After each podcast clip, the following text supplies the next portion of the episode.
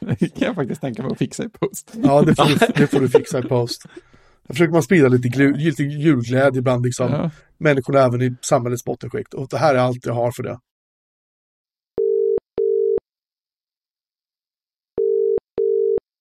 Jaha, nu då?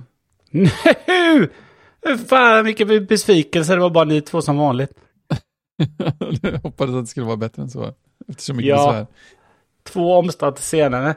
Två om Eh. Ja, men först att de får kunna spela in överhuvudtaget. Ja, det ja. black, debaclet från förra veckan. Ja, just det. Det var sen, så. sen när man väl kommer in så funkar inte de där uh, fucking headphonesen. Så. Nej, konstigt. Alltså du behöver byta dator Christian, vi har pratat om det här. Ja, det är svårt att göra det nu. Sitter jag ju här, det är tisdag, onsdag. Precis. Vi ligger ju i sändning, som man brukar säga. Ständ, ständigt dessa bortförklaringar. Nu ska vi se, jag ska se om vi kan öppna filhelvetet överhuvudtaget. Där, där! Så! Nu! Oj, oj. Åh, Försvann din kamerabild istället. skit i det. Det är inte en videopodd. Det är sant. Förvisso. För fasen. Blunda och njut av min röst. Man behöver inte ens blunda, så det är Nej, vilken service det är. Ha, nej, jag ska inte vara arg. Jag har fått värme i huset. Det är ju fantastiskt. Ah, härligt. Ja. Ja, den där, den där rörmokaren var ju här 7 augusti och lagade en liten vattenläcka. Så sa jag du, eller han sa, du, jag kommer tillbaka på onsdag och fixar färdigt det sista. Och bra. Vilken onsdag. Precis. Kan, kan, du kan du även beställa ett element? Titta här, det här är trasigt här. Oj, det ser jag. Det- Jag beställde ett element och fixade det också. Eh, han var här förra veckan. Inte han, ett, ett, en kollega till honom. Efter många om och men och samtal.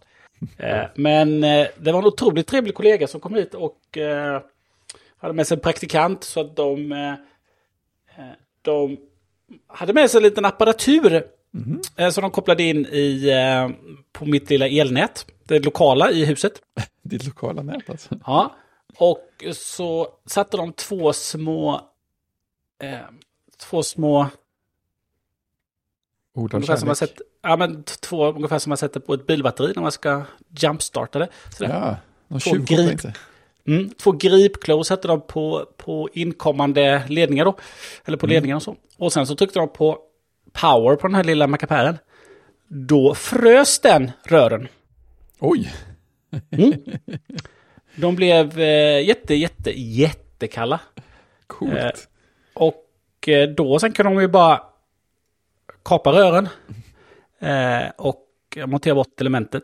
Och sen eh, eh, montera på det nya. Och sen när de var alldeles klar med det så kopplar man bort de här små pluggarna och Ja. kopplar ur sin Macapär ur eh, det lokala elnätet. Och eh, sen så eh, smälter ju, eller tinar ju de här rören upp och sen så eh, är det bara att åka. Så man, de behöver inte tömma ut hela systemet. Det är ju genialiskt. Vilken grej. Ja, jag vet inte om det gick fortare eller inte. Eh, för jag har haft en rörmokare för några år sedan som plockade bort el- element helt och pluggade då så att... Så att Ja. en liten... Och han tömde ut och sen fyllde på. Mm. Men... Eh, ja, nu satt, monterade han inte han ett nytt element då, men... Eh, ja, jag vet inte om de sparade någon tid på det. Men det var lite häftigt. Ja, det är ju ashäftigt. Ja, och... Det tar, sen- alltså jag kan säga det, det tar timmar att dränera ett värmesystem så att det var nog mest för deras skull att de gjorde det. Ja, men jag tyckte inte han var så länge då. Nej, men om man, om man hade dränerat det, behövt dränera värmesystemet. Då hade han i princip kommit dit en dag och så hade han ehm, så här, öppnat pluggen någonstans och sen hade han gått hem och så hade han kommit tillbaka nästa dag. Och så hade han sagt hej, hej, nu kan vi börja. Ja, men han Det tar, jag har gjort det nämligen och det tar skitlång tid. Nej, men du har ju ett jätte, hade ju ett jättehus. Då har ju du också börjat ditt på tre våningar. Ja, det är inte så stort. Eh, men eh, sen tog det ungefär två dygn, sen var, hade vi varit uppe i normal alltså temperatur för en normal människa. Ja. Det vill säga runt 20 grader. Skönt. 20-21 grader i vardagsrummet. Där vi var nere i ja, 16-17 när det var som kallast. Eftersom jag inte kunde få något tryck i systemet då. Så att eh, jag meddelade äldsta dottern, eh, träffade henne idag som hastigast, att när du kommer hem nästa gång så eh, kommer det vara varmt. Precis, du kan komma hem nu, det är varmt igen. Du behöver inte sova med pyjamas, filt och täcke. Just det, inte så som Syracuse. Eh, utan det är okej att bara sova med pyjamastäcken. Det är ett lyft kan vi säga. Ja, det är ett lyft. Mycket trevligt. Mm. Eh, däremot så blir man ju sugen på att byta fler element. För nu fick jag en sån här... eh, Ett sånt element som antagligen alla har. Eh, Som kan inte leva i en hyresrätt och får de en sån andra sån här konstiga tjock. Men jag har ju såna här enpanelselement. Ja, Det här var ju sån här tvåpanels. Ah, Precis, en panel är ju, det har man ju inte satt in sen, jag vet inte, typ 80-talet någon gång. Ja, min är ju från eh, 70 då. Som Ja. sitter här. Mm. Men jag tänker, de, jag vet inte hur du har, men när jag bodde i hyresrätt, jag vet inte hur du har gjort, men jag bodde i hyresrätt, eller f- flerfamiljsbostad, så var det sådana här som är ganska bastant. Och så är det liksom många sådana här med mellanrum i. ja, just det. Ja, det är så Tålighet. gjut, gjutjärnselement, de är Ja. faktiskt inte, de är inte dåliga alltså, men de slutade göra sådana så började de göra, göra dem av typ, jag vet inte, plåt eller något. Och då gjorde de enradselement först, de är inte alls lika effektiva. Jag frågade rörmokaren, han luftade av systemet. Om man skulle byta vardagsrummet då, för det har jag ju öppnat upp till köket och i köket så är det en köksrör istället för ett element. Mm. Och då sa han, ja, de är effektivare så att... Alltså jag vet inte hur mycket. Så det, det kunde han inte. Men om du kommer över ett för en bra peng så skulle jag rekommendera dig att hugga det. Eh, Okej? Eh, Tydlig är det- instruktion. eh, säljer du lite vid sidan om här eller? Just det. Om du kan går säga- ut på gatan nu så står en skåpbil med lite halvöppna bakdörrar. Det kan vara så att det finns. Jag kan säga att är det någonting rörmokare har bra marginaler på så är det, är det just eh, rör och element och sådana saker, och toaletter och sånt där. De har, alltså, jag hade möjlighet att handla hos en grossist. För just för rörmokare och så, för några, när min pappa hade företag fortfarande, så det var väldigt lätt för mig att gå in och visa upp mitt lägg, för som mitt efternamn var ju samma som hans firmanamn i princip. Ehm, och ehm, så att jag var där och köpte en cirkulationspump när värmesystemet packade i huset som jag hade en gång i tiden. Och då såg jag vad den pumpen kostade till mig när jag var i affären. Det var så att det är 14-1500 kronor. Och på nätet så var det så att typ 6000. Liksom. Jäklar. Allting, allt, så fort vi skulle typ göra någonting som hade, handlade om VVS av något slag så åkte jag dit. Ja. Borta i, uh, i uh, Upplands Väsby typ. Ja. Och så gick jag in och plockade det jag skulle ha, visade upp mitt lägg och så var det liksom inga problem. Ehm, och så fakturerade jag min pappa bara så betal- betalade jag honom sen. Det var Ja. jättefult. Sådär. Det är säkert olagligt också. Men, men, eh, men alltså bara en sån här grej som så enkla kopplingar och sådär som kunde kosta liksom en hundring i någon butik. Det var ju liksom en tia hos grossisten. Det är en jäkla skillnad. Så att de har, de har sinnessjuka marginaler på såna här grejer. Kan jag säga. Äh, nej, men det där med att frysa rör är intressant. Jag har, jag har en anekdot som, som, jag, som jag tror är sann faktiskt. Eh, som inne, innefattar just det här med att frysa rör, men det gick inget bra. Och det här var många, många år sedan när eh, de skulle bygga om Ikea i Kungens Kurva. Och det var väldigt, väldigt, väldigt bråttom och då hade de gjort någonting fel och så kom de på att de var tvungna att eh, tömma då eh, ett, ett rör på vatten för att de skulle sätta på någon skarv eller vad fan det var. Problemet var bara att det här röret är ju inte ett litet elementrör. Det här röret var alltså var 50, cent- 50 centimeter i diameter. Det var ett stort rör. Och de här dårarna satte igång och började frysa det. Tycker att allt är frys och fröjd. Alltså alltid frys och fröjd. Allt, allt, allt är frys och fröjd. Allt, är- allt är fryd och fröjd. Underbart. Ja, och sen så sätter de kapen och kapar. Men det var inte fryst. Så det blev vattenskador och sjuka fördröjningar på det där bygget. Ja. Och tack vare att de här stackars rörmokarna då. eh, Så att de fick ju sanera där i veckor av vattenskador och sånt som hade blivit då på grund av. För det var tryck också i det där röret liksom, kan man ju Ja, säga. jag kan, kan tro det. Kanske därför inte frös så bra heller. Nej, det, det var ingen bra idé. Nej. Så att, eh, men om man tar hem en röret så fryser värmeröret liksom till, till sina element så då går det säkert bra. Eh, Ja, det gick, eh, det gick fantastiskt smidigt. Eh, Så nu har jag ett, ett bastard till element då som skiljer sig i ett rum. Så två helt olika typer av element där nere. Men eh, Just det. det blir bra. Vi får se vad det kostar sen när fakturan kommer. Just det. Det ska bli spännande. Jaha, eh, idag åkte jag från, eh, åkte från Göteborg idag och eh, hade en snitthastighet eh, på, jag tror det var 59 kilometer. Det är inte så jättekul ändå. Nej, det, det hade skett en olycka på eh, väg 40. Eh, två lastbilar, jag tror det var två lastbilar som hade, hade, hade, hade kommit ihop sig lite. Så att eh, norr, eller, alltså. ja, eller österut då mot Jönköping så var det helt avstängt. Så att eh, det, stod en, eh, Mm. det stod en polis och viftade med en liten ljuslykta eh, någonstans vid A40 90. Mm. Tror jag. Eh, så vi kan svänga in och åka gamla väg 40 eh, Mm. eh, till Ulricehamn. Så eh, ta av och så kommer det en, precis en rondell strax efteråt. Eh, det var den vägen man, om man åkte f- för Jönköping eh, till Göteborg när de höll på, eller tvärtom, när de höll på och bygga motorväg. Mm. Och de inte riktigt var färdiga liksom, ända mot Ulricehamn. När de håller, på med, liksom, håller på att bygga sina tunnlar där. Då var det den rondellen man åkte i väldigt mycket. Då. Ja. Så, så du svängde av och åkte den rondellen då. Och sen precis som man ska gasa ur rondellen. Eh, så min framhjulsdrivna lilla Skoda då. Eh, går antisladdet i direkt. Oh, Och så bara, oh, det är nog halt på den här vägen. tydligen. Och sen så, ja, sen såg man ju bara rödljus. Och så åkte, åkte vi och så helt plötsligt gick det jätte, jättesakta.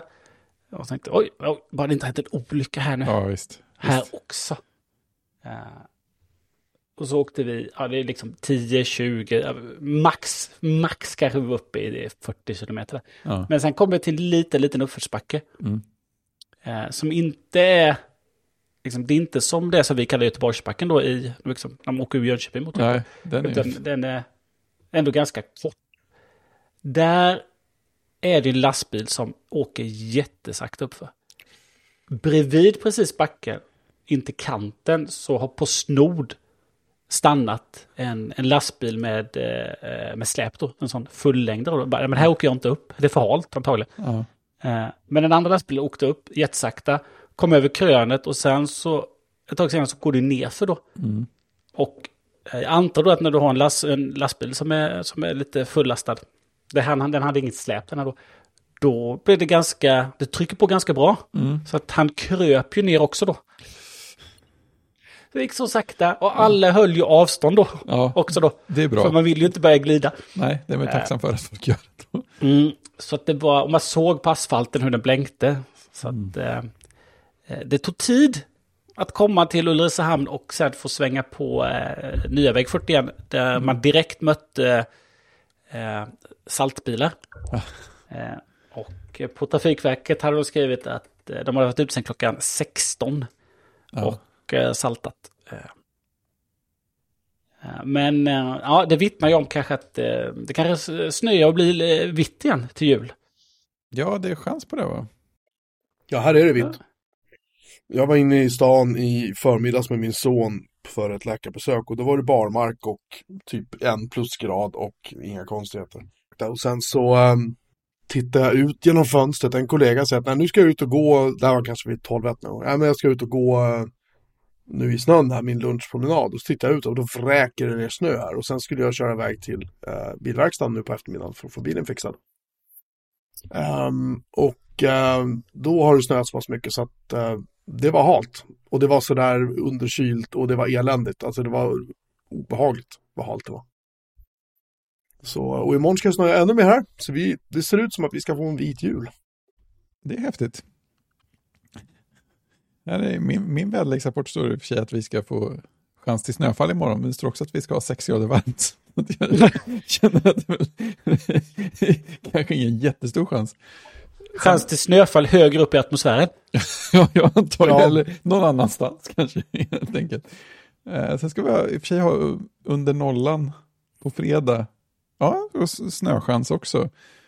Men sen blir det mellan minus 4 och 0 uppehåll på lördag och sen så söndag igen då, 6 grader varmt som mest. Så att, jag tror inte det blir vitt här. Kanske lite frostigt på morgnarna. Ja, vi kommer ha nederbörd. Fredag ska vi ha 10 millimeter. Eh, Men det ligger ju runt nollan. Mm. Eh, Så att tänker man i centrala Jönköping, eh, där jag ändå håller till i svackan, så kommer det nog regna bort. Eh, Men vi ska ha, ja, sen, men sen blir det ju, alltså det går ju då Ja, men vi kommer ligga på runt nollan här och sen på lördag så blir det minus två som varmast. Och sen på söndag blir det minus ett som varmast. Men sen på måndag, då är det plus fem. Så att om det skulle lägga sig någonting då under helgen så är det definitivt borta till måndag. Ja. Eh, Så kan man väl säga. Ja, men det är väl skitsamma när, när julen väl är ju avklarad. Då spelar det ingen Ja, roll. men jag firar julen på den 25. Ja, ja. Va? På, Men det är ju, liksom, lever du eh, liksom varannan, varannan, varannan Jaha. vecka med barnen? Ja, ja, så lever du med var, varannan julafton också. ja. Ja, men så, så gör vi också. Men i år är barnen här nämligen, så då firar jag den 24. Yes. Ja, I den 25 på kontinentalt vis. ja, eller hur? Precis. Men eh, på tal om jul. Julgodis. Ja, jag har, jag har ju gamblat lite. Men det gick hem, för jag, paketet kom idag. Ah. Jag beställde, eh, jag gick in på, vad fan hette de? Fulgodis.se. Nej, men typ, jag ska titta, Klippkungen eller något sånt där. Eh, Klippkungen.se gick jag in på. Det hade kunnat vara en frisersalong. Eh, och jag, och jag, jag tänkte, och, jag, och det var så här 18 pack med så här små chokladgodisar för 199 spänn och det är så här, de är svindyra. Choklad är dyrt överlag har jag märkt nu, men, men eh, Noblesse är apelsinkrokant liksom.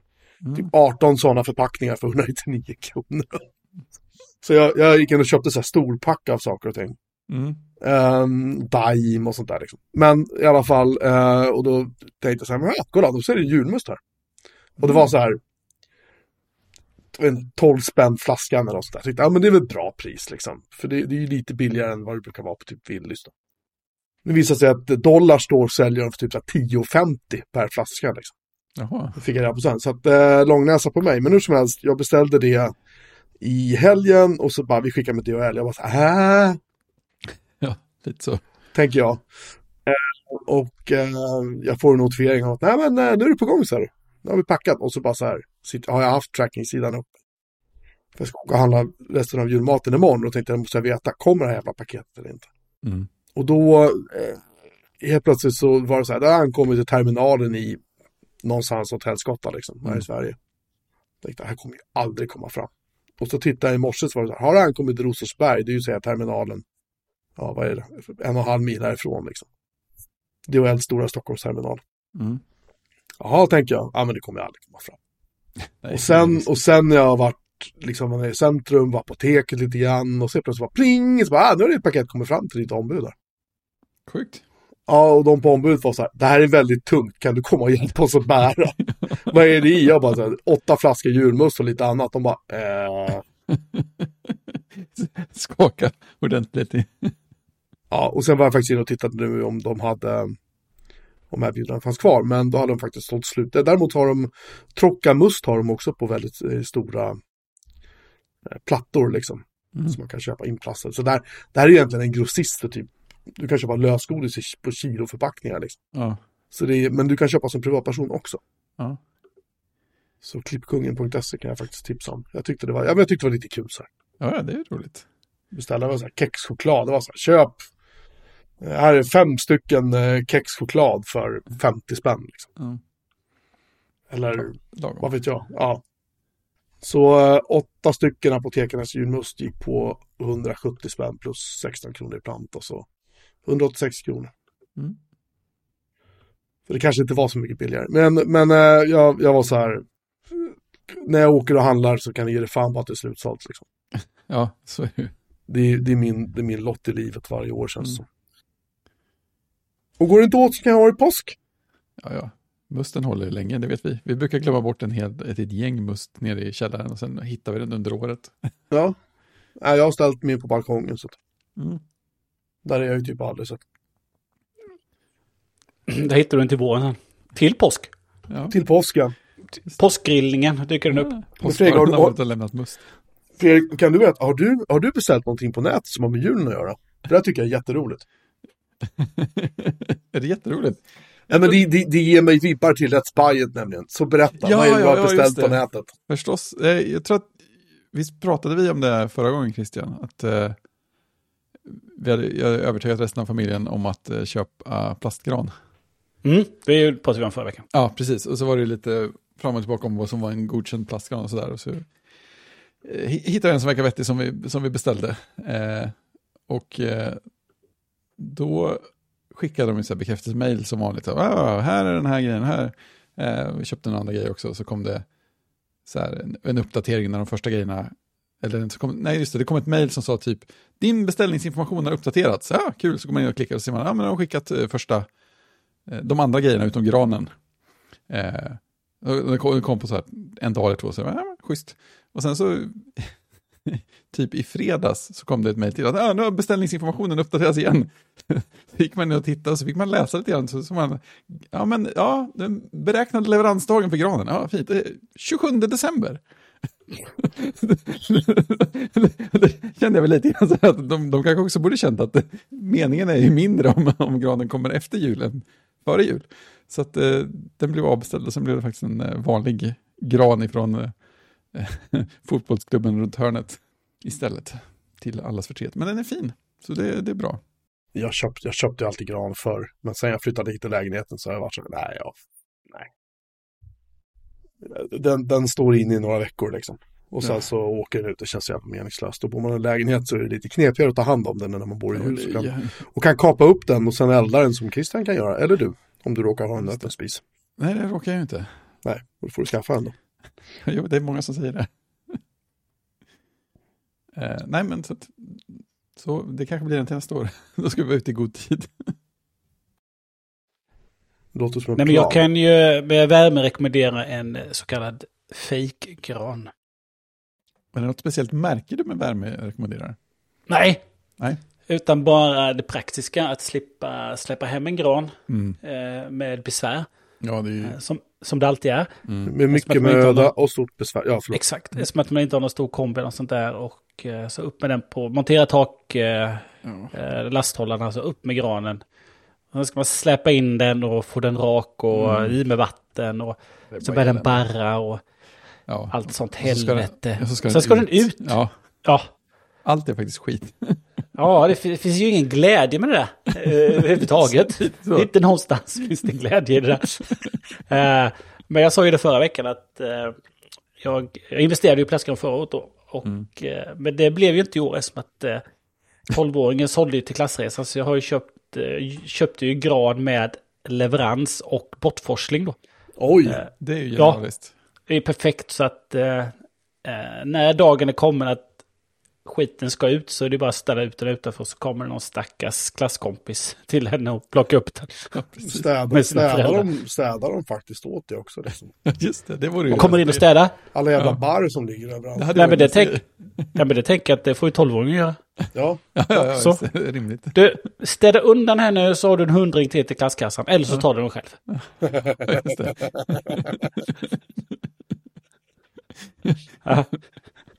Nej, jag köpte Ikeas ja. eh, gran. Mm. Den funkar. Den, här, alltså den gran jag fick nu i år var ju synnerligen, eh, synnerligen tät och vacker samt väldigt, väldigt bra höjd. Eh, ja. Så utan att ha spesat någonting så fick jag ju en perfekt gran. Till och med av utomstående eh, har sagt vilken fin gran jag har.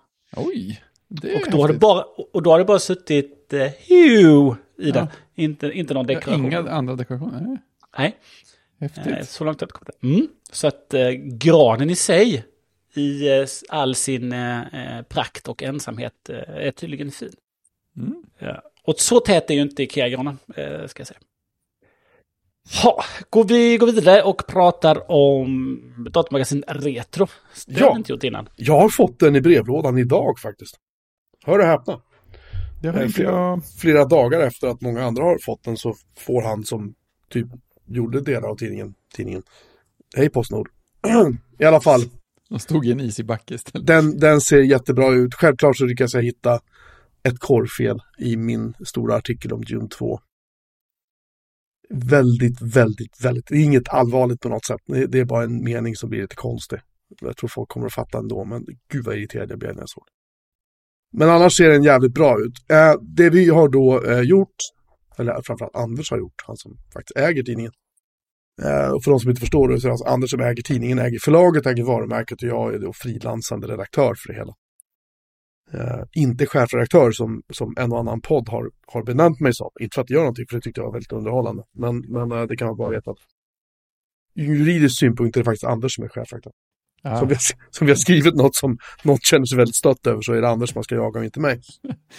Fair enough. För han, han är ansvarig utgivare också. I alla fall, eh, vi, eh, problemet med, med, eller problemet ska jag säga, det roliga med att göra datamagasin är att vi får göra det varje år. Men problemet är att för att det liksom, vi ska kunna, alltså allt har blivit dyrare. Tryck har blivit dyrare, distribution har blivit dyrare. Eh, vi vill kunna höja frilanstaxorna, eh, sådana saker liksom. Och det kan vi inte i dagsläget. I dagsläget är det så att om vi inte säljer några t-shirts exempelvis, så eh, då går det inte runt.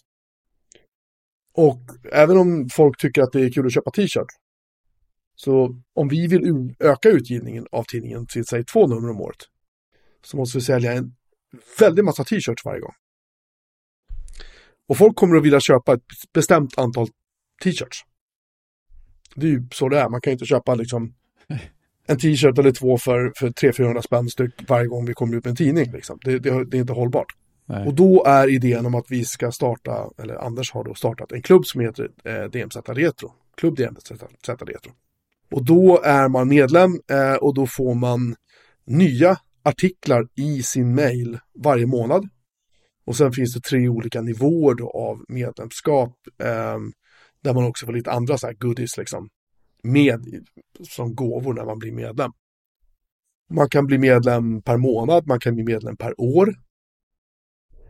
Eh, och eh, ja, vi, vi, ska testa det här och se liksom hur många vill faktiskt bli medlem. Och sen är det så att vi, om det här då går vägen, då kommer vi att köpa in material av skribenter. Det är flera stycken som har hört av sig och haft skitbra idéer till artiklar som vi egentligen skulle ha velat köra då i tidningen. Liksom. Mm. Men vi känner att vad fan, det vill vi göra. Det här ska också bli bra. Mm. Så då kommer man få dem mejlade till sig som, jag tror att vi kommer göra som pdf, men jag är osäker. Så de ser ut som liksom riktiga artiklar. Mm. Så, så det, det, det är idén. Eh, och det här kan då, om vi får tillräckligt många medlemmar då, så jag vet inte hur många som krävs, men eh, tillräckligt är väl en bra siffra så länge. Kan vi få ihop det så kan vi också då säkra att vi kan fortsätta göra tidningen. För det är det vi helst, det vill helst, vi vill göra här också, men vi vill, tidningen är det absolut roligaste. Liksom. Eh, det är mest jobb, men det är också roligast. Eh, och sen också just det, ehm, om man blir medlem då i klubb DMZ Retro så är man då, om man går upp tillräckligt högt i de här nivåerna då så att säga, då är man också med om man vill då i ett redaktionsråd där man faktiskt kan vara med och påverka innehållet. Ja, direkt. Komma med tips och feedback och liksom så. Mm.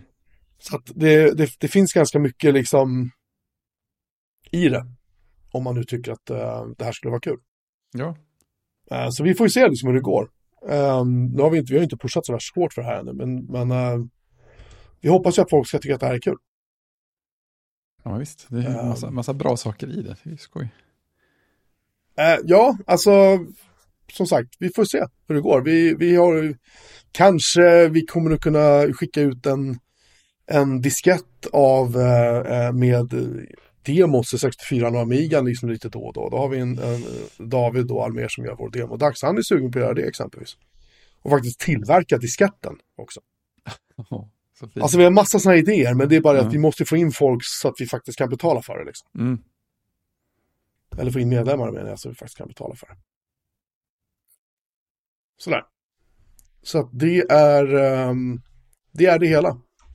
Är man intresserad kan man gå in på eh, shop.datamagasin.se eller någonting i den. Vi lägger en länk i, eh, i avsnittsdokumentet. Japp. Så kan man gå in och titta, läsa och sen så tycker man någonting eller tycker att det här är bra eller tycker att det är puckat, då får man höra av sig och berätta det. För vi, det här är ju liksom, jag och Anders har spånat fram de här idéerna liksom, men vi vet inte. Det kanske är helt fel. Det kanske inte är någon som tycker det här är kul. Det är också någon som tycker att det här är fan vilken kul idé liksom. Ja, skicka feedback. Ja, det vill vi alltid ha.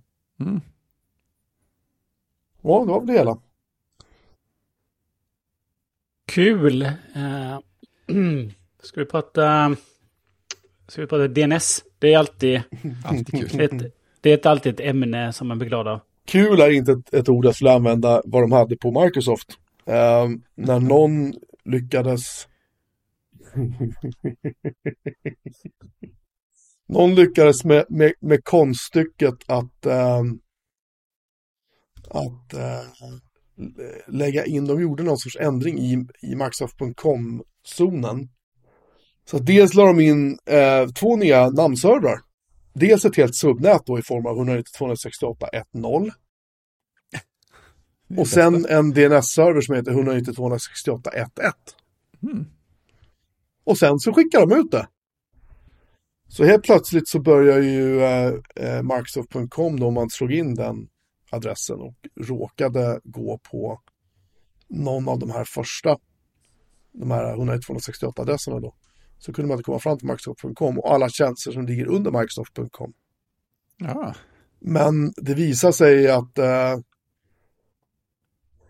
ja, för 19 timmar sedan så var det typ så här uh, uh, Cloudflares DNS, Google DNS exempelvis, de hade fortfarande kvar de här värdena i sina cachar för sina DNS-tabeller. Så de Microsoft fixade det här hyfsat fort, men det tar tid för det här att propagera ut. Liksom. Men uh, det, det, är så en bra, en bra påminnelse om att uh, det här med molntjänster, det är bara så bra som leverantören är.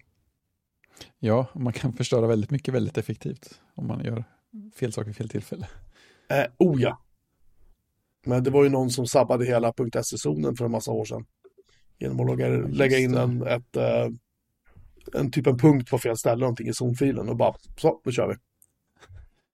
Japp, just det. Um, så det är inte så bra. Um,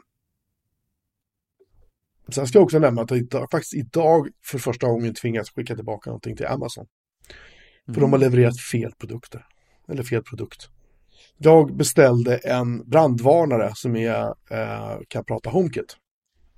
Mm. För min brandvarnare jag har här behöver jag ändå byta. Eh, och då var det så startkit, för självklart måste man ha en hubb. Alla de här grejerna kom i min hubb. Yay. Um, och um, så jag beställde ett startkit och skulle få en hubb och skulle få en brandvarnare och jag fick en brandvarnare. Den går inte att använda utan hubben. Så att jag fick faktiskt sätta mig och chatta med Amazon support nu. De var så här, är den här har beställt? Jag bara, ja. Vad är det som saknas? Och då var det här en engelsk person och beskrivningen på produkten var på svenska. Så bara, vad betyder det här? Jag bara, det där betyder att hubben ingår. Typ så. Mm. ah, okej, okay, jag förstår. Så uh, jag, ska, jag har fått en, uh, en QR-kod som jag ska blippa ner på Postnord-kontoret och så ska de bara skriva ut en, en adressetikett så skickas det tillbaka och de har beställt en ny till mig. Skitsmidigt ändå. Jag hoppas att det blir rätt bara. Ja, precis. Men det låter ju bra så långt. Ja, det är ju inte som andra sådana här, uh, vad heter det, e-handlare där man måste liksom fan bråka till det blod uppstår innan man får liksom skicka tillbaka saker. Men här var det bara chop chop liksom. Ja, men precis. Det var ju faktiskt samma när jag, när min skärm gick sönder förra året. Det var ju också Amazon. Och det, ja. det förberedde jag mig också på att det skulle bli asjobbigt. För där hittade jag till, till och med någon beskrivning på hur man skulle rapportera det och massa information. Eh, men det gick ju jättebra. Så att, ja, de har väl sina sidor. Jo, men det är sådana volymer, så för dem kostar det mer att ha missnöjda kunder än vad det kostar att bara så här, ja, mm. ta tillbaka den. Liksom. Mm. Det låter lite som, eh, har du otur nu så låter det lite som när jag skulle beställa den här uh, Philips Hue uh, mm. uh, armaturen. då jag fick en glödlampa. det blev liksom downsizat lite grann. Ja, och så åkte jag eh, till du Mediamarkt. Du bara, varför svarar den inte?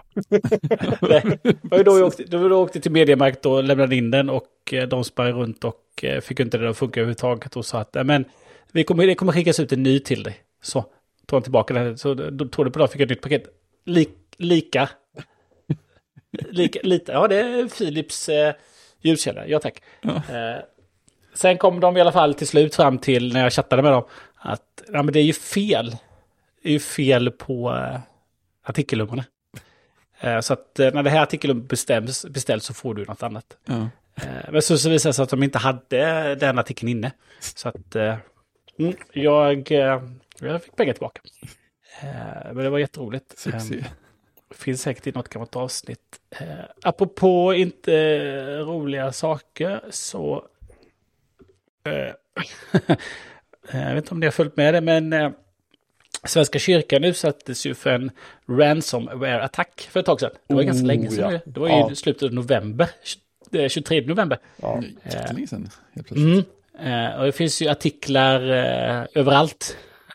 Eh, man kan gå in på SVT, lokala Helsingborg, där man ser en, två stycken snubbar som installerar om alla, alla, dat- alla, alla laptops i pastoratet.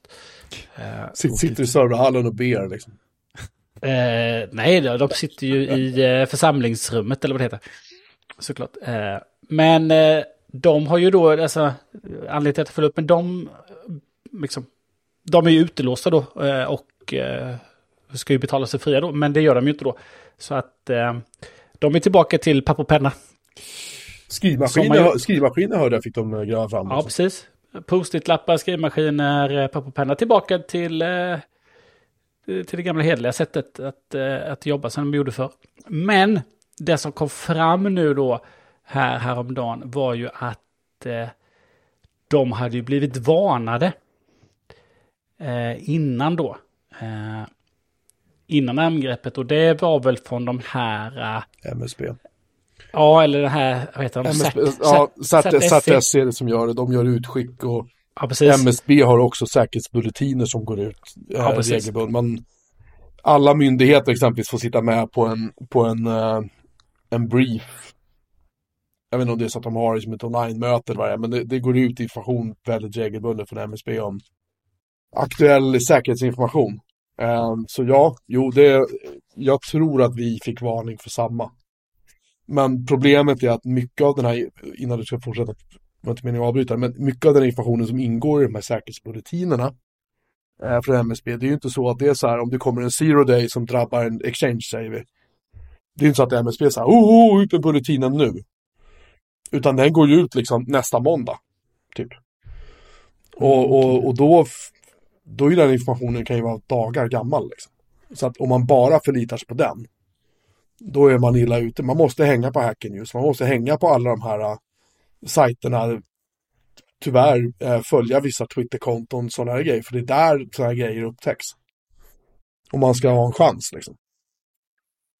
Eh, gällande, precis, men gällande Svenska kyrkan så fick de enligt eh, vad man kan läsa sig till i media då så fick de ju eh, en vecka innan angreppet så fick de informationen då. Jo, men, om, jo det var genom en sån här bulletin. Mm, mm, Det var ja, det som var grejen. Eh, eh, men eh, det som det visade sig då var ju att eh, eh, att antagligen så var det ingen som eh, höll koll på dem där heller.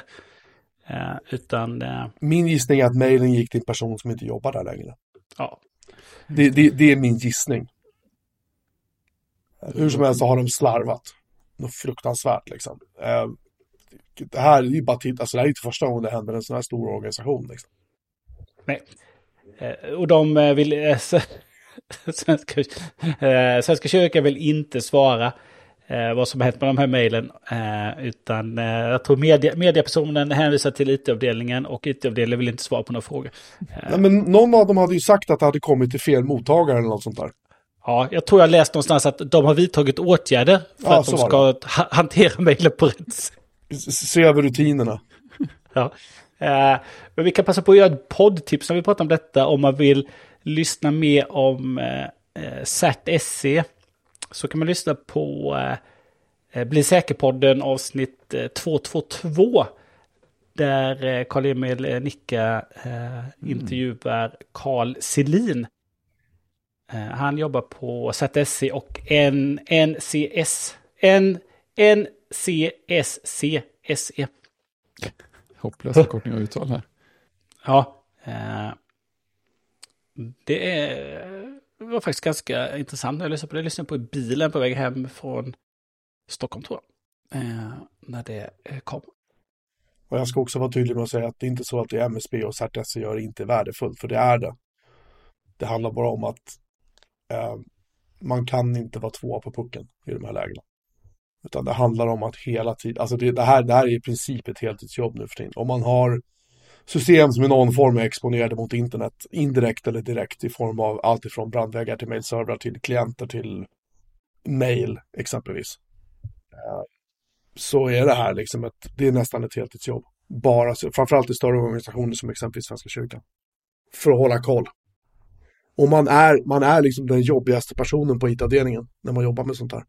För man ropar varg hela tiden liksom. Ja, precis. Idag, idag läckte det ut en lista med eh, svenska domäner och svenska sådär som skulle vara DDoS-attackeras under dagen idag. Eh, jag vet inte vad det blev av det, men jag larmade om det internt liksom. Hos oss. Och det, det är så här man måste göra. Eh, nu var inte vår organisation var inte med på den här listan, så att, men ändå liksom. Ja, man kan ju inte det, bara sitta och hoppas att det inte är något. Nej, för att, för att det funkar inte. Liksom. Man, Nej. kan inte man kan inte bara blunda och tänka att äh, det har ju gått bra i alla år. Mm. Utan man ska snarare tänka att det är ett jävla under att vi inte blivit hackade ännu. Ja, men visst. Även om man har väldigt god säkerhet, väldigt god beredskap och väldigt god liksom, krishanterings, eh, alltså den typen av planer och liknande. Så kan man aldrig räkna med att man är safe liksom. Men man kan, göra, man kan, man kan göra allt man kan för att mota Olle i grind liksom genom att just vara ehm, ska, vad, säger, vad säger man, hellre, hellre, förekomma, hellre, hellre förekomma än att förekommas. Liksom. Man, ska, man, ska, man ska vara proaktiv och inte reaktiv. Mm. Det är jätteviktigt. Så proaktiv man kan. Låsa ner känsliga attackytor. Eh, tajta upp sina Windows-installationer. Typ sådana prylar liksom. Eh, för annars är man torsk. Man kan nog inte låta folk köra vad fan de vill på sina datorer och liksom tvätta mejlen när den kommer in. Alltså man, man kan hålla på i timmar och bara räkna upp alla grejer som måste göras. Liksom. Och sen kan man hyra in säkerhetskonsulter som sitter där och det är väldigt cyber och allting. Liksom. Så. Exakt. Eh, jag säger inte att de är dåliga, för det är de inte, men de kostar jävligt mycket pengar och det är mycket snack och liksom mycket så här saker. Um, I sist och syvende så är det väldigt mycket läs på själv och ha ett sunt förnuft när du jobbar med de här grejerna. Liksom. Och sen kan man aldrig, man kan aldrig täcka upp för allt, man kan inte lära sig allt. Så jävla enkelt är det liksom. Eh, utan ibland så måste man faktiskt eh, ta hjälp, så är det. Eh, eller läsa på, fråga runt, snacka med andra. Vi inom myndighetsvärlden kan prata med andra myndigheter. Liksom. Och deras IT-avdelningar och fråga hur de gör. Så får vi tips den vägen. Liksom. Det finns Det är bara- någon man kan prata med. Ja men så är det liksom. Och visst, ta in konsulter. Det är, inget, det är inte dumt så. Men man får inte bli beroende av konsulten. Det är det, man ska inte sitta i, i knät på dem heller. Nej, visst. Utan någonstans måste man stå på egna ben och säga att nu, bra, nu kan vi liksom bära det här vidare. Hyfsat snabbt. Mm. Så. Är det någon som har använt threads? Nej. Ja, Ah, vår threads, oberoende threads-korrespondent. Berätta, berätta. Hur är det i den, i den mörka sidan av, eh, av eh, federeringens eh, underbara värld? Nej, men jag blev ju såklart, jag har ju Instagram. Även om jag inte så, jag postar ju inga bilder på Instagram. Utan jag lägger bara stories där nu för tiden. Eh, Men det var ju Vad, lätt. vad, vad är det? Är det som en film eller? Nej, men det är sådana här som försvinner efter eh, 20, 12 timmar, 24 timmar, 24 timmar. 24 är det nog. ja. Okej. Eh, Det är som Snapchat. Eller som en bit av Snapchat. ja, men Fre- Fredrik, du kan ju inte säga så, det är som Snapchat och så nästa fråga du får är, vad är Snapchat från Jocke? Okej, men de, Alltså, snodde, jag- jag- de snodde det upplägget från Snapchat. Jag, jag har hört talas om Snapchat, men jag har aldrig sett det, så jag vet inte vad det är. Nej, jag har hört att U är obegripligt. Ja, nej men eh, Snapchat så lägger du ut eh, små, små händelser då. Som, som du står, bläddrar igenom ungefär som att sitta och bläddra igenom YouTube Shorts-filmer. Fast det är liksom en, en, en bild eller en film på några sekunder. då. Eh, så de snodde det upplägget på, eh, från Snapchat och eh, körde in det på Instagram då. Eh, ungefär som att YouTube Shorts är väl lite taget från TikTok va? Ja, det, Eh, det är sånt där. Mm. och Så de härmar Instagrams, det här andra bildflödesläget är ju TikTokskt. Ja, eh, men tillbaka till Threads då. Det, det är ju baserat på Instagram. Det är det som är lite spännande då. Eh, så att du, eh, du har du, eh, när du går till Threads och liksom, ja men jag vill logga in. Ja, men då kan du logga, då loggar du in med ditt Instagram-konto. Och så kan du välja att antingen följa alla dina Instagram, liksom som du följer på Instagram, allihopa bara rätt upp och ner eller välja ut om du vill följa. Det spelar ingen roll om de har threads själva eller inte. Om de skaffar ett konto så kommer du då automatiskt följa dem då. Eh, så det är ju liksom första upplägget att hela den där algoritmen och liksom allt det de vet om dig kommer ju via Instagram då. Så eh, jag tänker, följer du mycket träningskonton och interagerar med sådana på Instagram så är det ju de personerna du får, även får upp på threads då. Så det blir lite av din, eh, eh din, ditt algoritmflöde då. Eh, så att eh, det är väl en sak. Annars, alltså rent, rent sådär så är det du skriver en tråd, eller startar en tråd. Eh, max 500 tecken. Eh, och sen så kan du svara, du kan eh, lajka och du kan liksom Eh, citerar den då. Så att där är det ju väldigt Twitterlikt. Eh, så. så. Samma liksom funktion, utan det som skiljer sig mycket är ju själva algoritmen då. Sen kan du gå in i ett läge som bara, som bara heter följer och då ser du bara de som du följer. Då. Eh, men varje gång du går in på sidan igen så är du tillbaka i algoritmstartsidan. Eh, men det som hände då när de släppte det här häromdagen var ju att eh, det var ju många, många, många som testade det. Mm. Och även sådana som kanske aldrig har någonsin varit på Twitter. Utan eh, det dök upp folk som kanske postar träningsbilder eller eh, liksom sådana här eh, inredningsbilder eller vad som helst då. Fashionistas eller vad det kallas. Eh, och så, de dök upp och liksom, oj, här är det text, vad spännande, vad ska jag göra? Hur ska, vad, vad gör jag här? Hur ska jag få engagera med mina följare här? Så att mitt flöde var ju alltifrån eh, de här som man har följt på Twitter i alla år och nya som, liksom, som har lämnat Twitter som liksom, ja men dök upp igen. Och massa sådana här andra människor eh, som, eh, som dök upp då.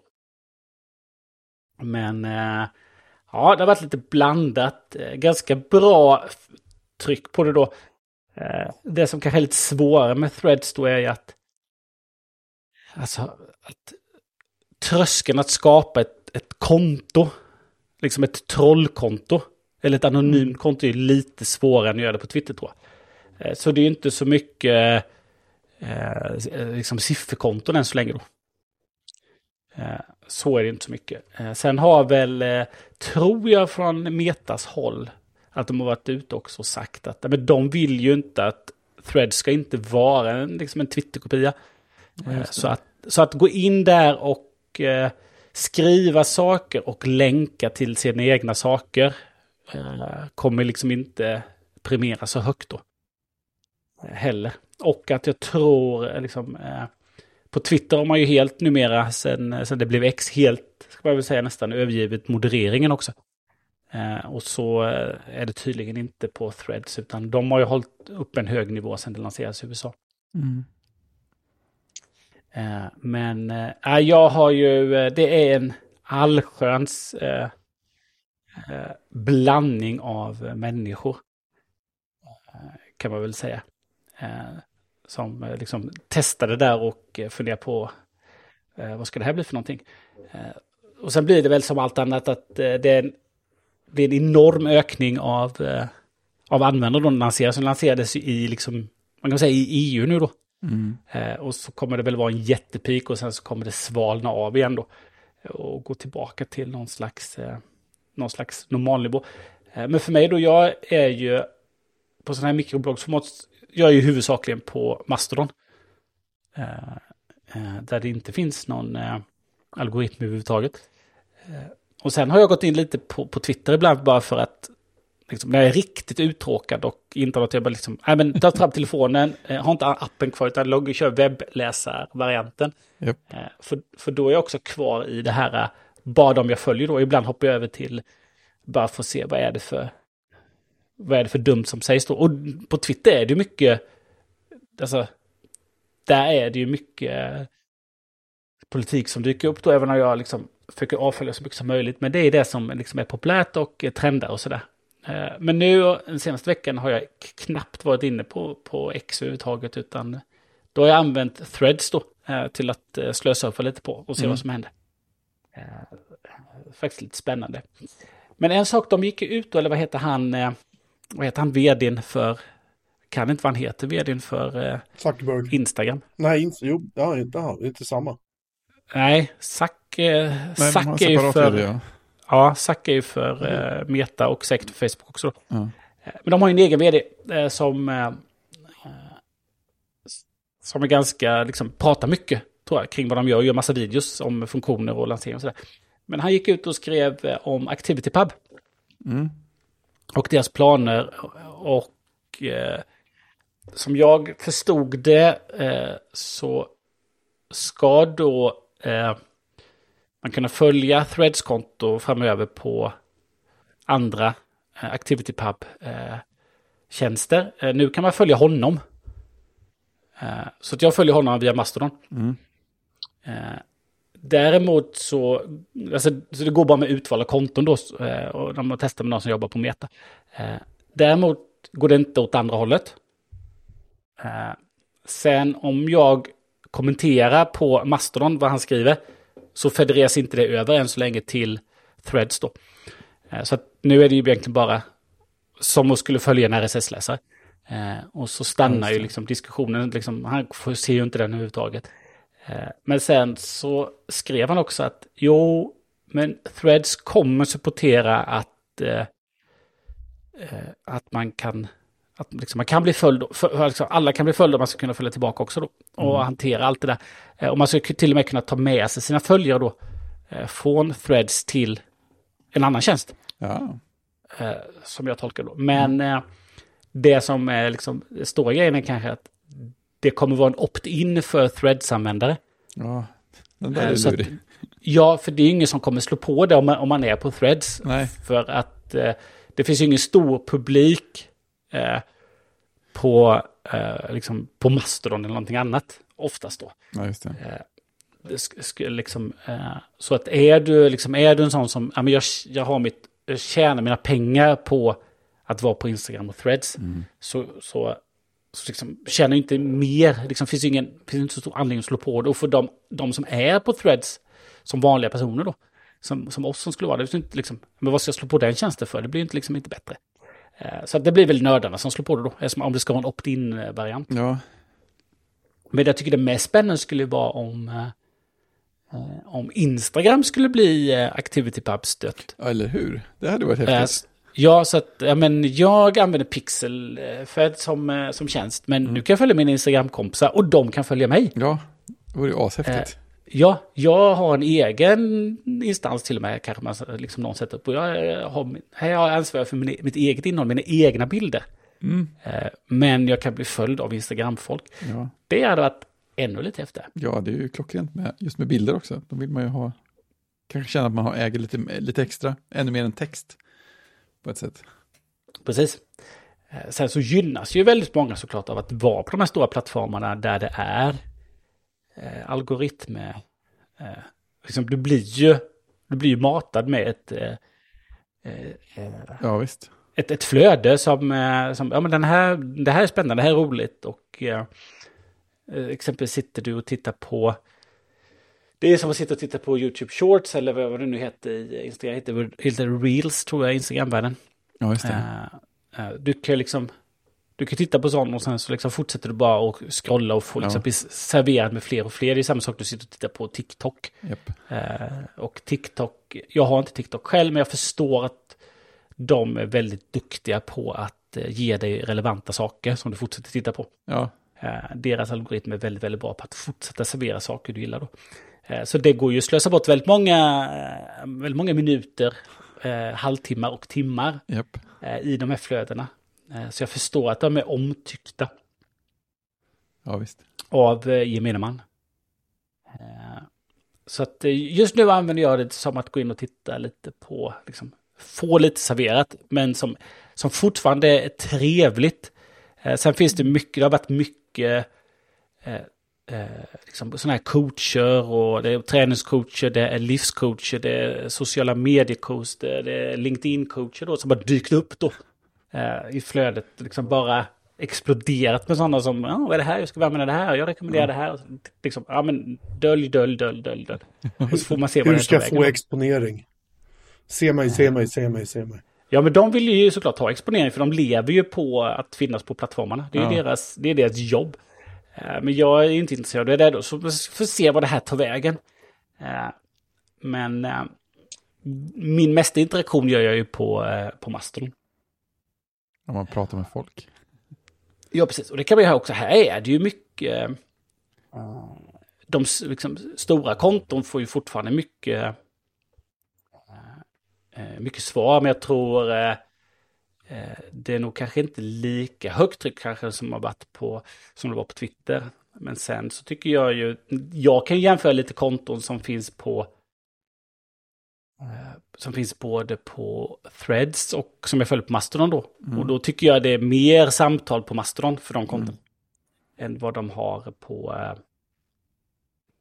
eh, på, eh, på Threads då. Mm.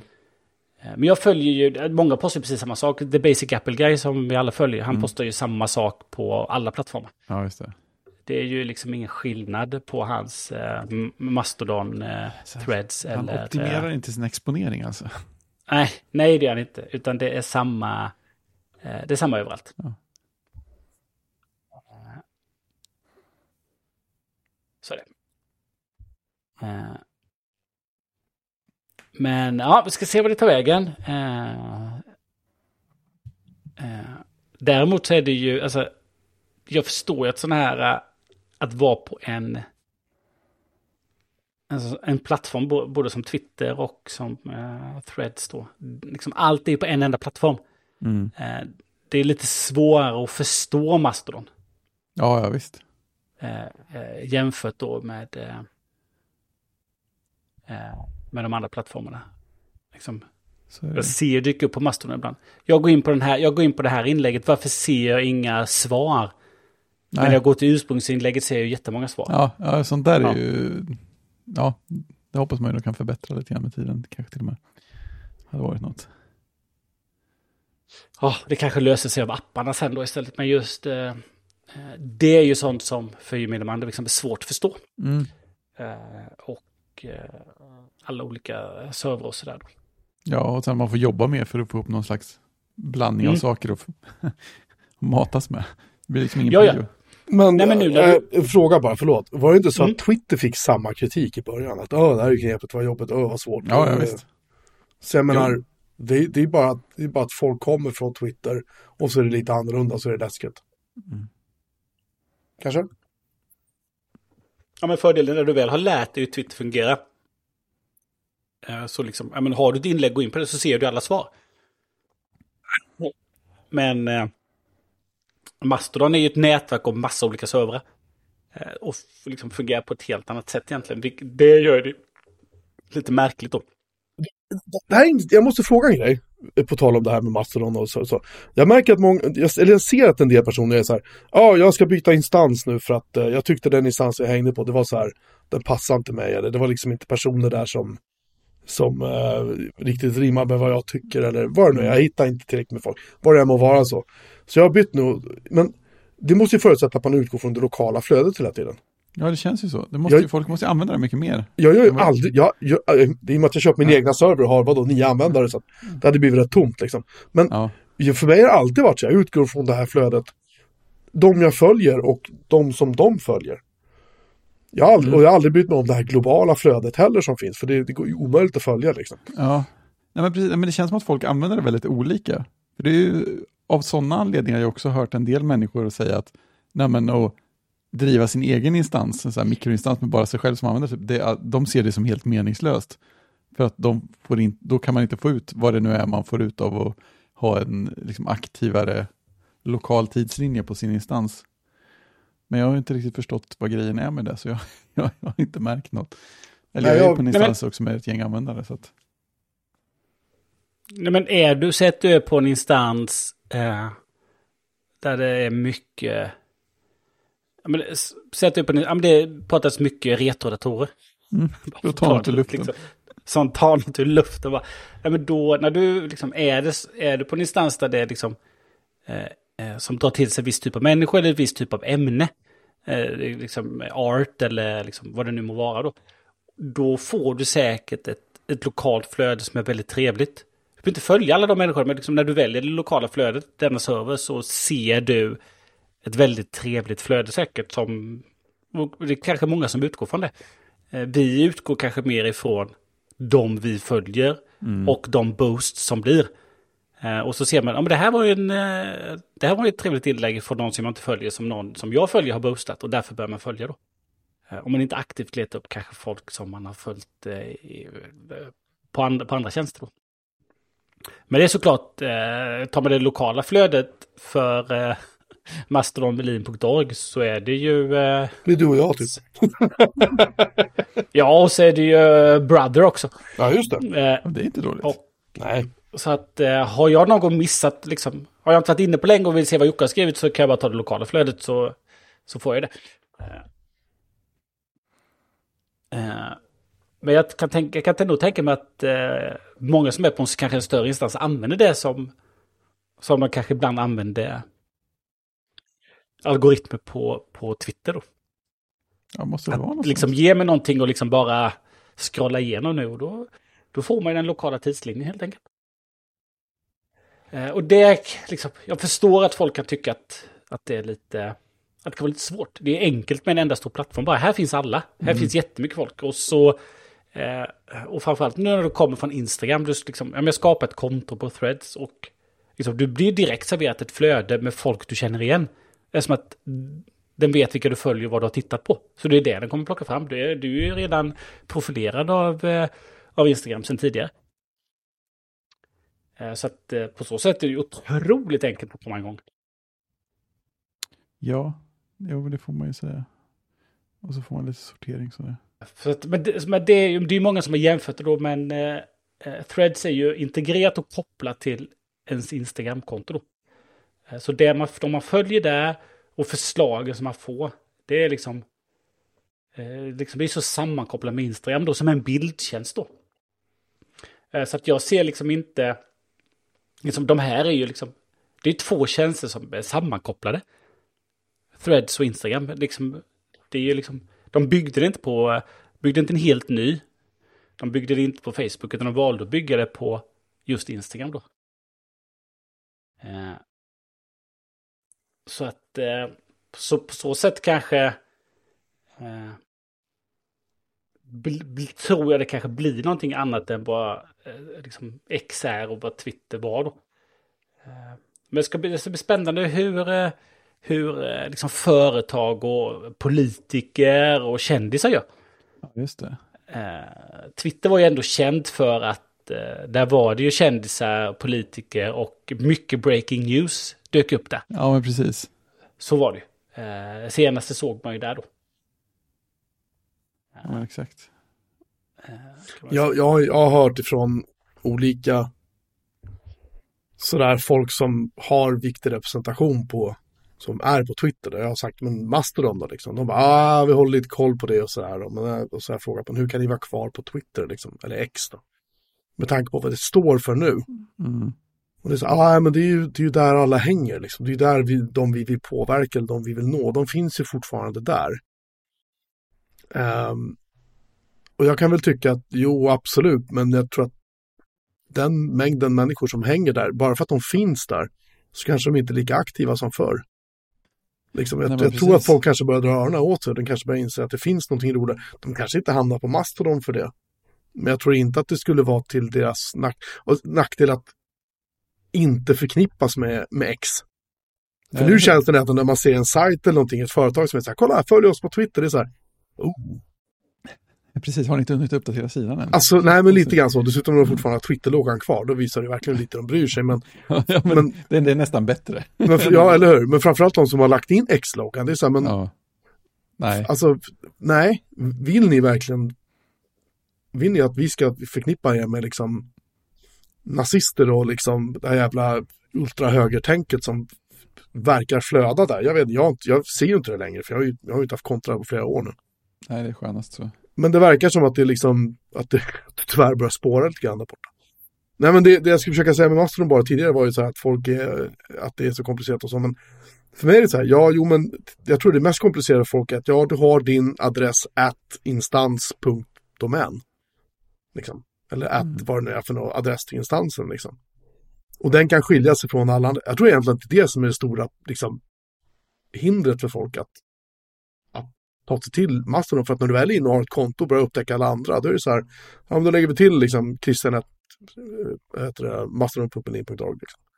Så, det är hans adress. Och sen när man väl sitter och håller på med det, om man bara säger, men nu vill jag replya på Du behöver inte komma ihåg folks adresser så jäkla ofta ändå liksom. Så jag, jag, jag, tror att den här lite grann rädslan för att ta sig till Mastodon, det är bara, tror jag, att användarnamnen är lite annorlunda. Och sen tror jag också att det är fear of missing out, eller FOMO som det kallas för. Ja. Jag såg han Emanuel Karlsten, han fick frågan i, var det journalisten eller vad det var? Där han, ja men vad tänker ni om det här nya nu då? Liksom. Och han var så här, ja ah, nej men alltså, håll koll på det nya men stanna kvar på det gamla liksom. Mm. Och jag kan lite grann reagera på att det här är ju, alla de här experterna som finns, det är ju, deras maktbas finns ju på Twitter eller på X då liksom, eller Facebook, alla de här. Det är där de har byggt upp sina plattformar. Skulle de behöva hoppa till en ny plattform, då börjar de på sätt och vis om. Ja, det blir ju. Speciellt om de gör det sent. Ja, i synnerhet när de kommer liksom in i elfte timmen, trea på bollen liksom. Och så här, Tjena, nu är jag här. Haha. Oj, oj, oj. Men det, ja, men det som är... Eh, eh, när, de, liksom, när folk loggar in på, på Thread så har de ett, liksom, ja, men de har ett, ett flöde som, som finns där. Och det är ju baserat på dem de har valt att följa där. Och ofta så kanske man inte följer de, liksom, de man har följt på, på Twitter eller på X genom åren är kanske inte personer man också har följt på Instagram. Det är, liksom, det är två helt olika saker då. Så att därför så kanske man också vill behålla det så. Så det är inte säkert det är lätt att bygga upp samma sak då för en politiker eller en journalist på, ja, på threads då, kan jag tänka mig. Eh, men däremot tycker jag att de flesta myndigheter och företag borde skaffa sig en, eh, en Mastodon-server. Ja, det, det skadar ju inte. Nej, det känns ju så himla naturligt också. Man får ja. faktiskt kontrollera grejerna själva. Sen kan man ja. återposta dem på andra ställen om man skulle vilja, men eh, äger det innehåll i alla fall. Precis, och det som är det som i alla fall är bra, tycker jag tycker i alla fall det med threads, det är ju att nej, men de bygger, det är fler och fler som bygger in activity pub-stöd. Threads gör det, eh, Medium gör det, Flipboard har gjort det, ja, Wordpress. Wordpress har det. Så att det är ju, tycker jag är en spännande utveckling. Att eh, man säger eh, på så sätt, den delen av internet växer och fler, eh, även de stora plattformarna anammar det. Ja, det är en positiv utveckling ändå. Så att det är liksom, nej men jag har kompisar eller sådana som, som jag som, som, som, som vill följa mig, jag vill följa dem, men de, är, de har valt en annan plattform, en annan tjänst, men jag kan fortfarande följa dem där då. Det är ungefär som att ja, men eh, jag kan mejla till Fredrik att bjureman.com eh, från min Snowracer-domän. Ja, kan tänka sig. Vi behöver inte vara på samma domän för att mejla. Nej, det bara, det bara, funkar. Det är helt eh, magiskt. Ja, eh, så, så att eh, det är ju trevligt. Så att, eh, ja, men jag, jag, vill inte vara, jag vill inte vara på de stora plattformarna, men jag kan fortfarande följa folk då det som folk oroar sig för, eller de pratar om, det är ju liksom att ja, ja men om eh, mina, mina Mastodon-inlägg börjar flöda över till, till Meta, vad händer då? Ja, ja, men det är ju fortfarande indexerbart om du postar ut ändå. Ja, men precis. Så. Precis. Och där så, det är väl, det är väl inte, jag vet inte vad EU och GDPR och allt vad deras, eh, allt vad deras lagstiftning heter liksom. För här är det ju, Eh, liksom ActivityPub är lite som Fidonet back in the old days. Att, eh, ja, ja, ja, här skickar vi meddelande kors och tvärs till alla möjliga och ja. lagrar det med personuppgifter och sådär. Ja. ja, just det. Får Meta ta mitt, federera mitt Mastodon-inlägg till, till USA. Ja, precis. Eller, eller vad kommer att hända med det? Ja, mm. så kommer det bli. För nu är liksom, Jocke lagrar ju personuppgifter på sin server. Mm. Eh, när, när, liksom, när jag följer dig så sparas ju ditt konto ner och det går ju liksom, går ju att veta vem du är. Det står ju och det är en bild på dig.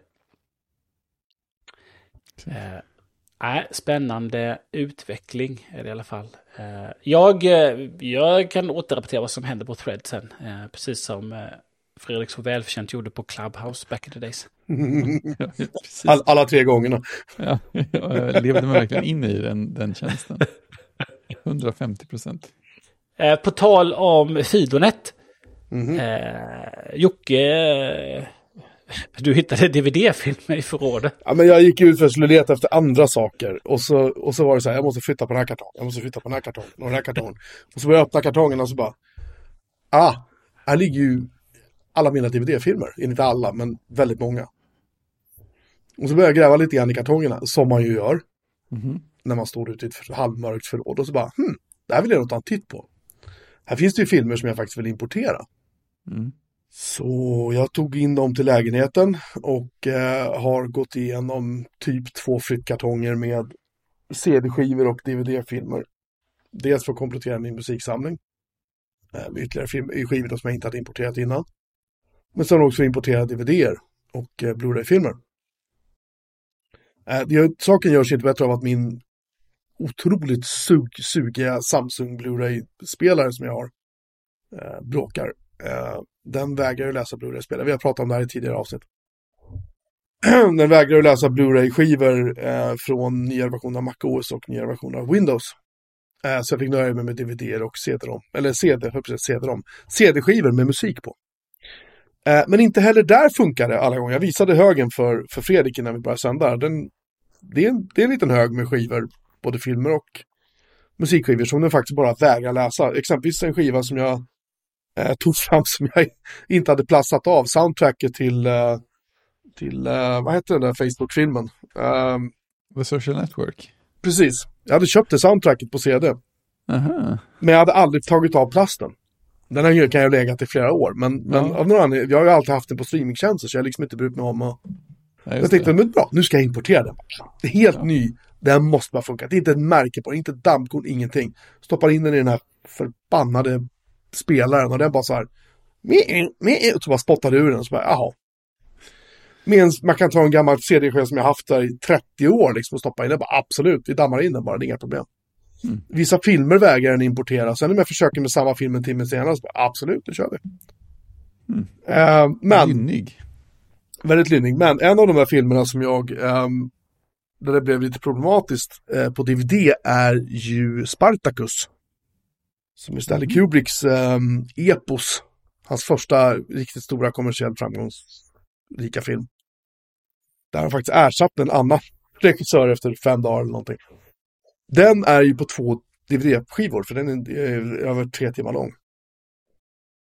Och um, jag tänkte ju då att äh, men jag importerar, jag rippar dem med Make MKV.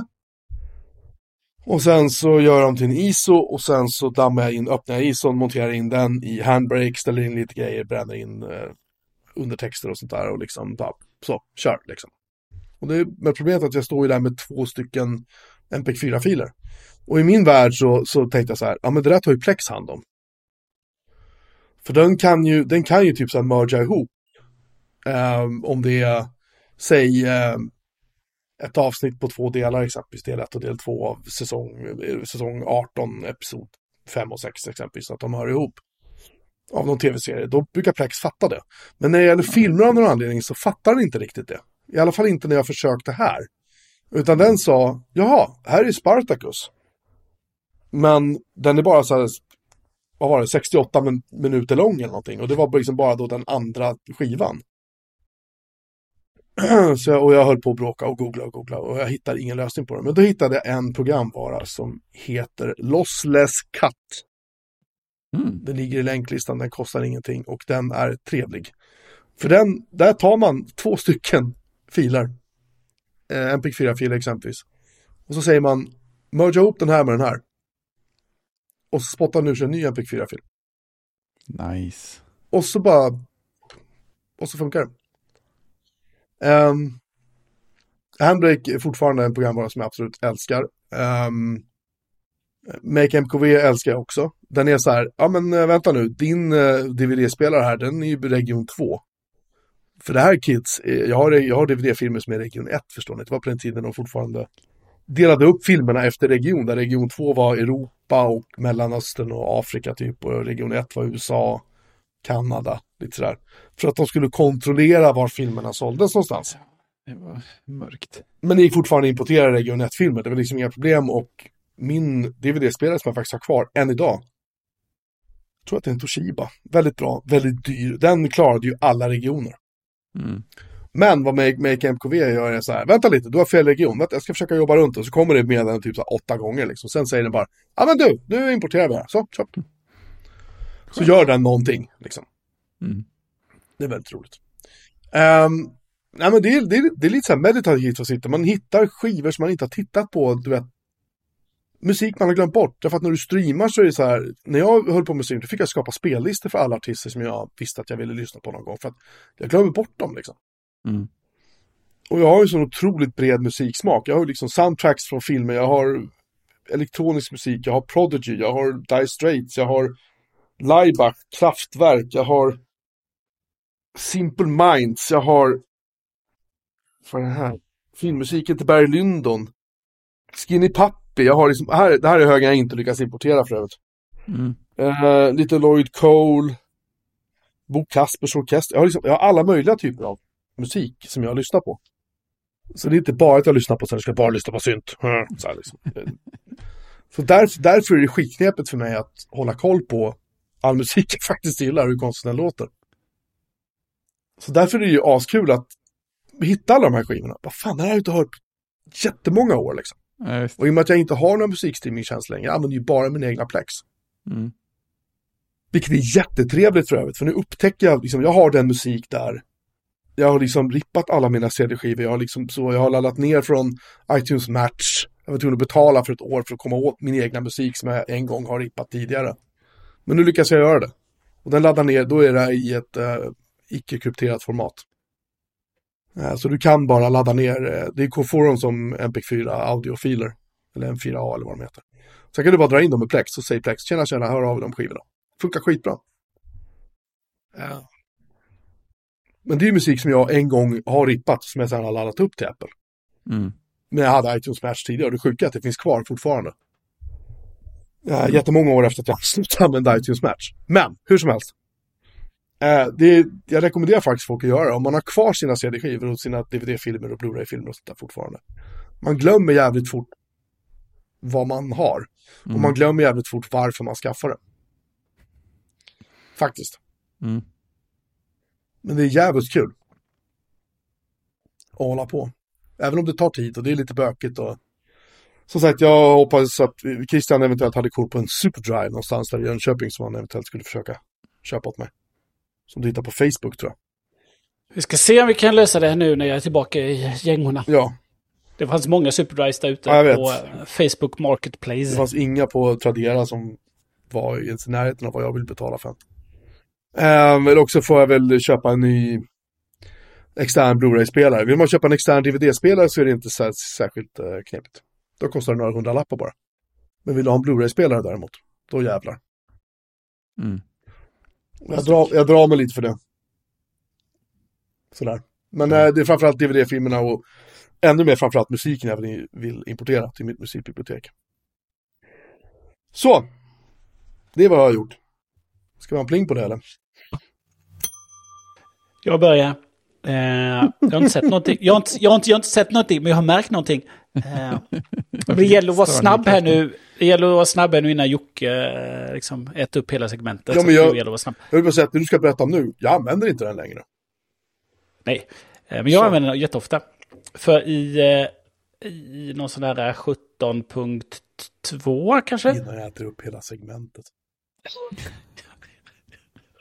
Det är ju sant. Eh, eh, Tack! Eh, jo, eh, här i mitten eh, december så kom en ny version av Apple TV eh, OS 1 och då hade de uppdaterat den här Apple TV-appen. Den använder jag mycket. Och det är den där de har nästa, eller App Next. Så att där får man in SVT och eh, Paramount eller vad man nu tittar på. Man får in allt, tror jag, utan eh, Netflix då. De vägrar ju an anamma det API. Såklart. Men där ser man liksom, ja, men vad är näst i mina serier då? Eh, eh, de gjorde en ändring för ett tag sedan där, där de la in reklam högst upp för sina egna serier då. Det var ju, usch, eh, illa Apple då. Men det som har varit den stora kritiken tror jag har varit att det är svårt att hitta skillnaden mellan Apple TV Plus-tjänsten och annat då i den här. Som att på, liksom i klassiskt Apple-manér så eh, bakar de in sin egna sak i en, en, en app som är för massa annat också. Då. Eh, så att det blir liksom rörigt då när de till Apple TV Plus där. Eh, men det som hände nu var ju att istället för den här toppmenyn som har funnits, Apple har ju hållit kvar vid toppmeny i sina egna appar då. Eh, och den enda streamingappen som är kvar en toppmeny tror jag fortfarande är väl SVT. Eh, alla andra har ju en sidomeny.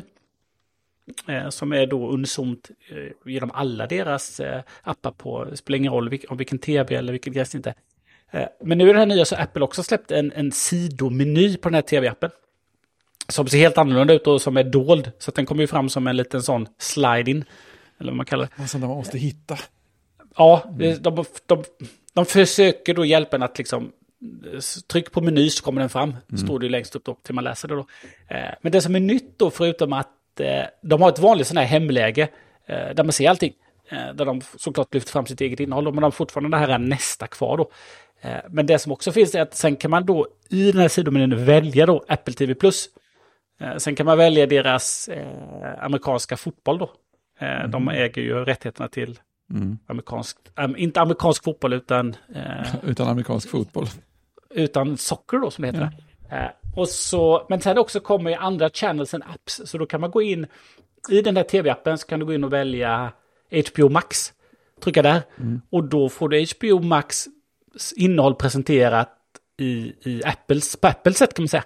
Mm. Det är inte i HBO-appen utan Nej. de lyfter fram det du tittar på och eh, eventuellt vill titta på i den här appen istället. Och jag antar att det är via API då så att Ja, det, det är ungefär vara. samma sak som mm. presenteras mm. i HBO-appen. Då. Uh, så där kan du liksom filtrera liksom, på de tjänster du har i den appen. Då. Det är lite trevligt. Uh, Apple säger att den omgjorda Apple TV-appen erbjuder en bättre tittupplevelse. Med det intuitiva gränssnittet kan använda enklare bläddra bland och titta på såväl Apple Original-innehåll som direktsänd sport, filmer och annat. Annat är då eh, de andra streamingtjänsterna. Just det. Och den här är omgjord även på eh, eh, iOS och iPadOS. Då. Eh, så att den är ny. Eh, jag har liksom inte riktigt bestämt mig om den är, om den är bra eller dålig.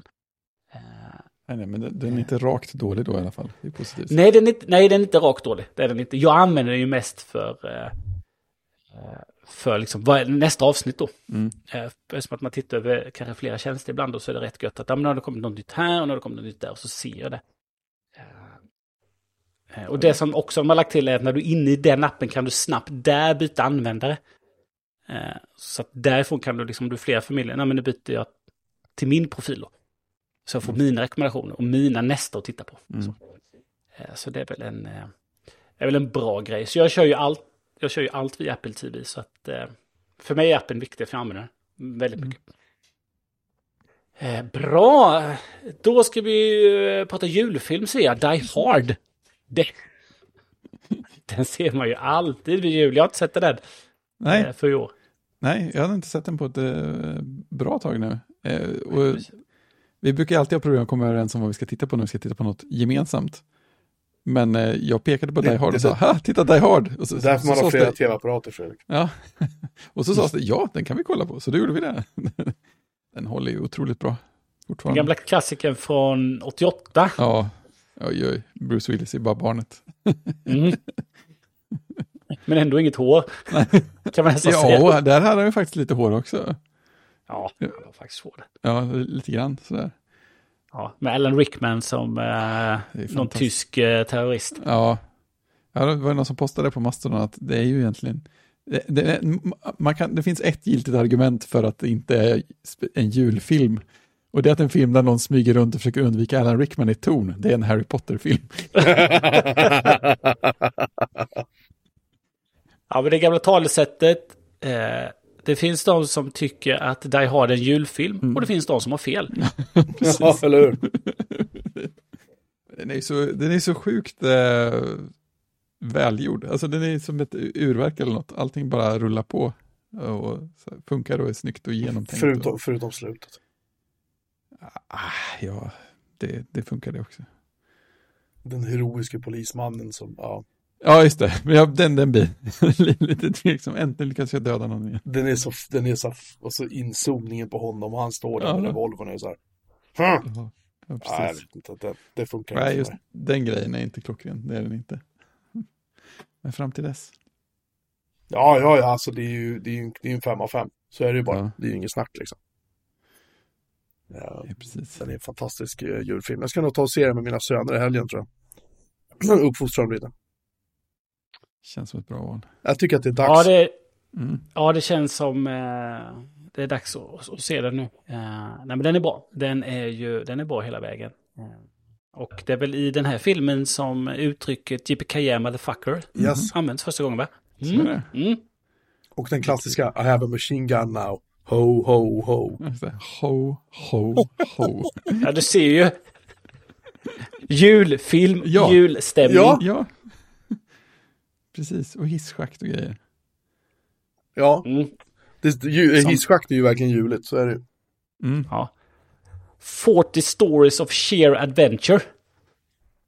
Eh, som de skrev. Eh, Ja, ja. Mm, Just nu fattar jag. Det tog en stund. ja. det är Nakatomi Plaza. Ja. Ja, nej men eh, rekommenderar. Har vi ett betyg? Ja, men det är ju fem av fem. Det kan, vi- kan vi inte vara något annat på ren princip. Eh, ta det till... Eh, eh, jag skriver ett F. 5 av 5 F. Det är liksom sällsynt att det står ett F där. Det är sant. Det är väldigt Så, sant. så vi sätter det. Eh, sen då så... Eh, som vanligt, eh, Jocke, så har du sett lite ju. Ja, det är ju veckor när jag inte har några barn. Vad ska jag annars göra liksom? Nej, det finns... Lär, lär mig programmera eller vadå? Det finns Proxmox också. Nej, jag hittade en dokumentär på SVT. Jag hittade flera dokumentärer på SVT, men den här lite grann... Den här lite grann hängde kvar på något vis. Mm. ehm, och den heter då Förrädaren som ville förändra världen. Och det, han, den handlar om en eh, fysiker som heter Theodore Hall, eller Ted Hall, som han kallades för. Han... Tom Hall, va? Och sen Tom, ja det kanske till och med var Tom, det har du rätt i. Han, det var ju bara två dygn jag såg den så jag borde komma ihåg det. Men han ehm, var verkligen så här äh, extremt smart.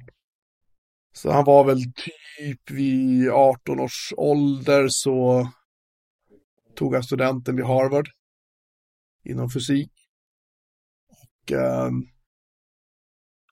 han sen då var den yngsta, han var då 18 år gammal så började han jobba på Manhattan-projektet då. Ute i eh, Los Alamos. Det är ändå meriterande. Och började jobba med olika delar av eh, den första atombomben. Och eh, han tyckte väl att eh, när han såg liksom hur kraftig den här bomben kunde bli så kände han på något sätt att han eh, eh, det här var alldeles för mycket makt för en nation att ha. Så han började då ge uppgifter om det här till Sovjetunionen. Så han var en spion, helt enkelt. Han var också aktiv i vänsterkretsar, i kommunistkretsar och den typen av saker, men eh, det visade sig att enda anledningen till att han inte åkte fast var att hans bror var med och utvecklade teknik för interkontinentala missiler. Um, som sen då faktiskt kunde bära de vapen som hans, hans lillebror var med och utvecklade. Mm. Eh, och han, så det var egentligen därför som han kom undan. Mm. Eh, spekuleras det om i filmen i alla fall. Den filmen är ju väldigt hårt fokuserad på hans fru då som, när filmen gjordes i alla fall, fortfarande var i livet. Mm. Hans bror hette Edward Hall för övrigt. Eh, så den kan ju vara lite så här, ja. Jag vet inte hur pass färgad eller skrödad, men den kändes som ganska ärlig ändå liksom. Även om både frun då, när, som blev intervjuad och eh, gamla intervjuer med den här Ted Hall då liksom, när när Ted Hall fick liksom, eller förlåt, Tom Hall, förlåt, säger jag fel. Tom Hall fick då frågan i en gammal intervju då. Det måste vara ganska nära innan han dog. Han dog 99. Så, men hur känns det, typ, hur, hur känner du så här, vara en förrädare liksom? Och han liksom bara ryckte på axlarna ungefär. Mm. Ehm, de flyttade sen till England, han började forska på Cambridge istället och var med och eh, en av männen bakom eh, elektromagnetiska röntgenmaskiner, typ, tror jag. Mm. Så han, eh, han dog 1999 i sviten av cancer och Parkinson. Den här filmen är typ en och en halv timme lång. Eh, och den är sevärd, för man blir lite, först blir man så här, ah, så här spionförrädare, så blir man så arg Mm. liksom. Han verkar så otroligt liksom, eh, ja, bara så här. Han verkar liksom inte bry sig. Men sen när man Mm. börjar förstå liksom vad som får den här killen att, att funka så börjar man känna på något att han kanske gjorde rätt ändå, jag vet inte, det är lite svårt att sätta fingret på. Man, man sitter där efteråt och känner man bara att fan, jag, jag vet inte vad jag tycker här. Och det, det Mm. tycker jag är, är en av effekterna av en bra dokumentärfilm. Ja, visst. De har ju lyckats. Så att, eh, ja. Jag eh, rekommenderar den. Faktiskt. Och det är det. En fyra. Ja, en fyra. Eh, Jag skulle säga att eh, det verkar som att eh, eh, han hette Theodor. Det är Ted Hall, det jag gick in på, hamnade på en annan sida som tog upp dokumentär. Där har de skrivit fel, Tom Hall. Utan Ted Hall är ju förkortningen. Eller som han gick under. Theodor Hall. Ted Ja, Hall. jag tyckte väl det. Mm. Jag ber om ursäkt för detta. Fix din post. Uh, nej då, sånt sysslar inte vi med. ja. Eh, Det är ju, det är ju, vi ger ju alltid ut bootleg-varianten. Just det. Utan att man behöver betala för det. Precis, vi är helt gratis. Ja. Ja, ja. Eh, Bra. Eh, eh, Du har sett en klassiker också. Jag har sett en klassiker. Hoffman och De Niro. Från 1997 när Robert De Niro fortfarande var skådespelare. Eh, Som heter Wag the Dog. Det är då en eh, amerikansk politisk satir. Någon sorts svart komedi. Det är då Barry Levinson som har regisserat den. Dustin Hoffman är med, Robert De Niro är med. Eh, Dennis Leary, Willie Nelson, Woody Harrelson, William, eh, William H. Macy, favoriten, är med. Mark Knopfler gjorde musiken. Det är så här, man bara, mwah, mwah, liksom. Men vad handlar den om då? Det här är kanske en film som vissa av er som lyssnar inte känner till. Den här filmen släppte, den här handlar om att ehm, presidenten, amerikanska presidenten, eh, då koms på med att göra eh, närmanden av icke korrekt natur till en, en icke myndig flicka då inne i det ovala kontoret, presidentens kontor då. Två veckor, in- mindre än två veckor innan presidentvalet ska vara det han då tänkte att han ska återväljas. Och då plockar han in då Conrad Breen som är någon sån här spindoktor eller vad det kallas för. Mm. Eh, som spelas av Robert De Niro.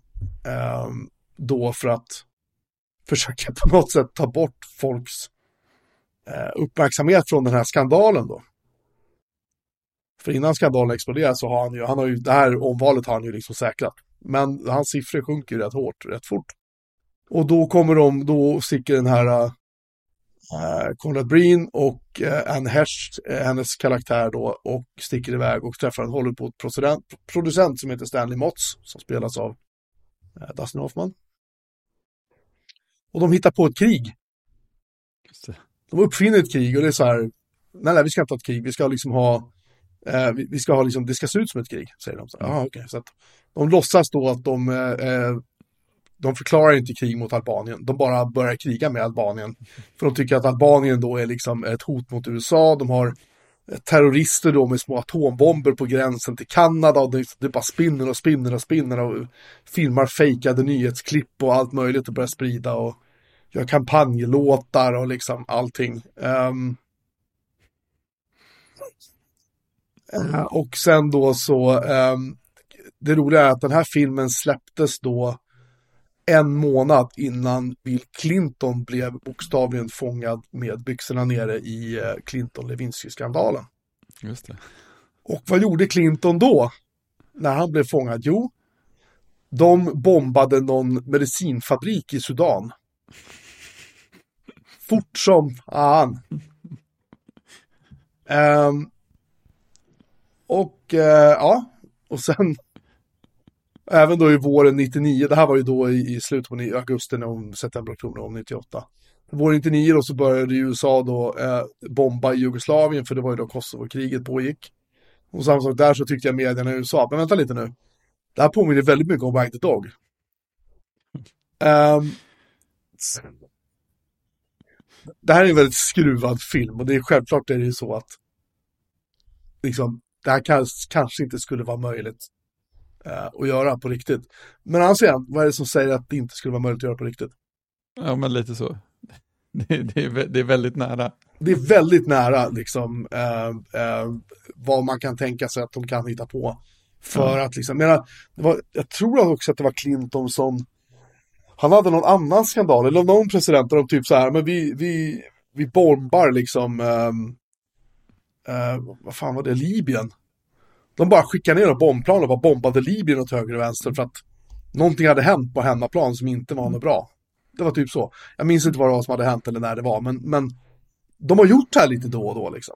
Det är lite, ja, ja det är lite roligt här faktiskt. Och visst, visst är första grejen också att, jag, alltså jag har sett den flera gånger, men det var väldigt länge sedan, men är inte första grejen att de, att de börjar bara gå ut och förneka någonting? Så här, förneka allt om det här ja, bombplanet, bara liksom, ja, utan några förklaringar. Precis, när Robert De Niro säger det så här, ja men alltså, nej nej alltså, var är presidenten nu? Han är i Kina. Vad gör han där? Ja men det är så här, trade relations liksom. Absolut, mm. det har ingenting att göra med BT-bombaren. De bara, vilken BT-bombare? Precis, det är det jag säger, jag vet inte var de här ryktena kommer ifrån. Det finns ingen BT-bombare, de är så här, mm. va? Ja, absolut. Så att när ni har nästa presskonferens så måste ni förneka att det har ingenting att göra med BT-bombaren. Mm. Och sen skickar ni liksom någon Eh, hög militär, skicka honom till Boeing liksom. De bara, vad fan ska inte Boeing göra? Han är inte där för att prata om BT-bombaren.